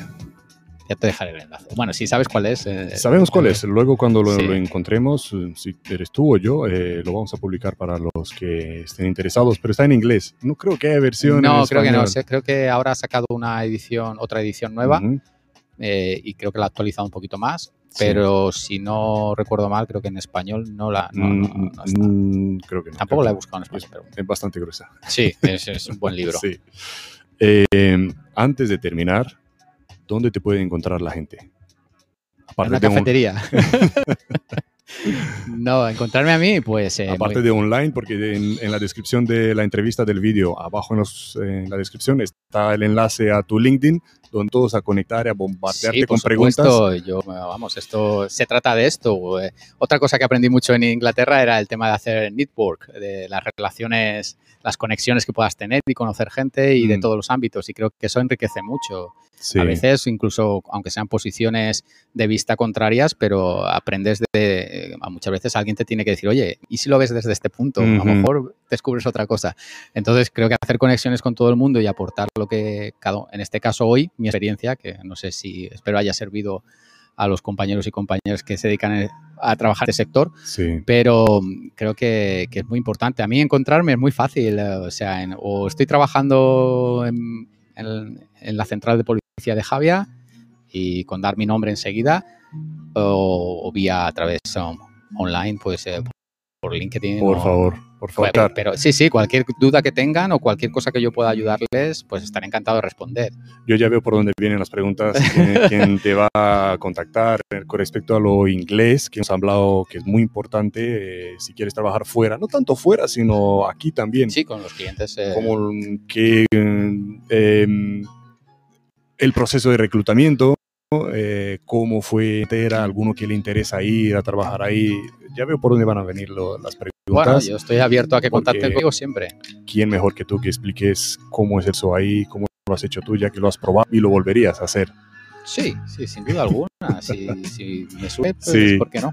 Qué bueno, qué, qué actitud y, y una otra lección de humildad que me, me, me alegro mucho de haberte encontrado. Te tenía aquí a la esquina. Sí, es verdad, no sabíamos que estábamos tan cerca. Me alegro muchísimo de haber estado contigo. Fernando, muchísimas gracias a Un todos los que mí. han aguantado dos horas y 15 minutos aquí con nosotros por YouTube, por Facebook, por LinkedIn y los que nos han escuchado el podcast y nos siguen escuchando porque todo esto queda en la nube para siempre. Y nada, quiero contar contigo para una próxima entrevista. Cuando. Recordar que Hernando eh, ha hecho un gran esfuerzo para estar aquí hoy porque le acaban de poner hace unas horas la segunda dosis de la vacuna COVID. Y de verdad, Fernando, que te lo agrade- agradezco ha sido muchísimo. Un gran placer para mí. igualmente, igualmente, Compartir esto contigo. igualmente. Ustedes, hasta la próxima entrevista el viernes con Ernesto, un invitado que tiene algo muy interesante para contarnos. Un saludo. Shalom.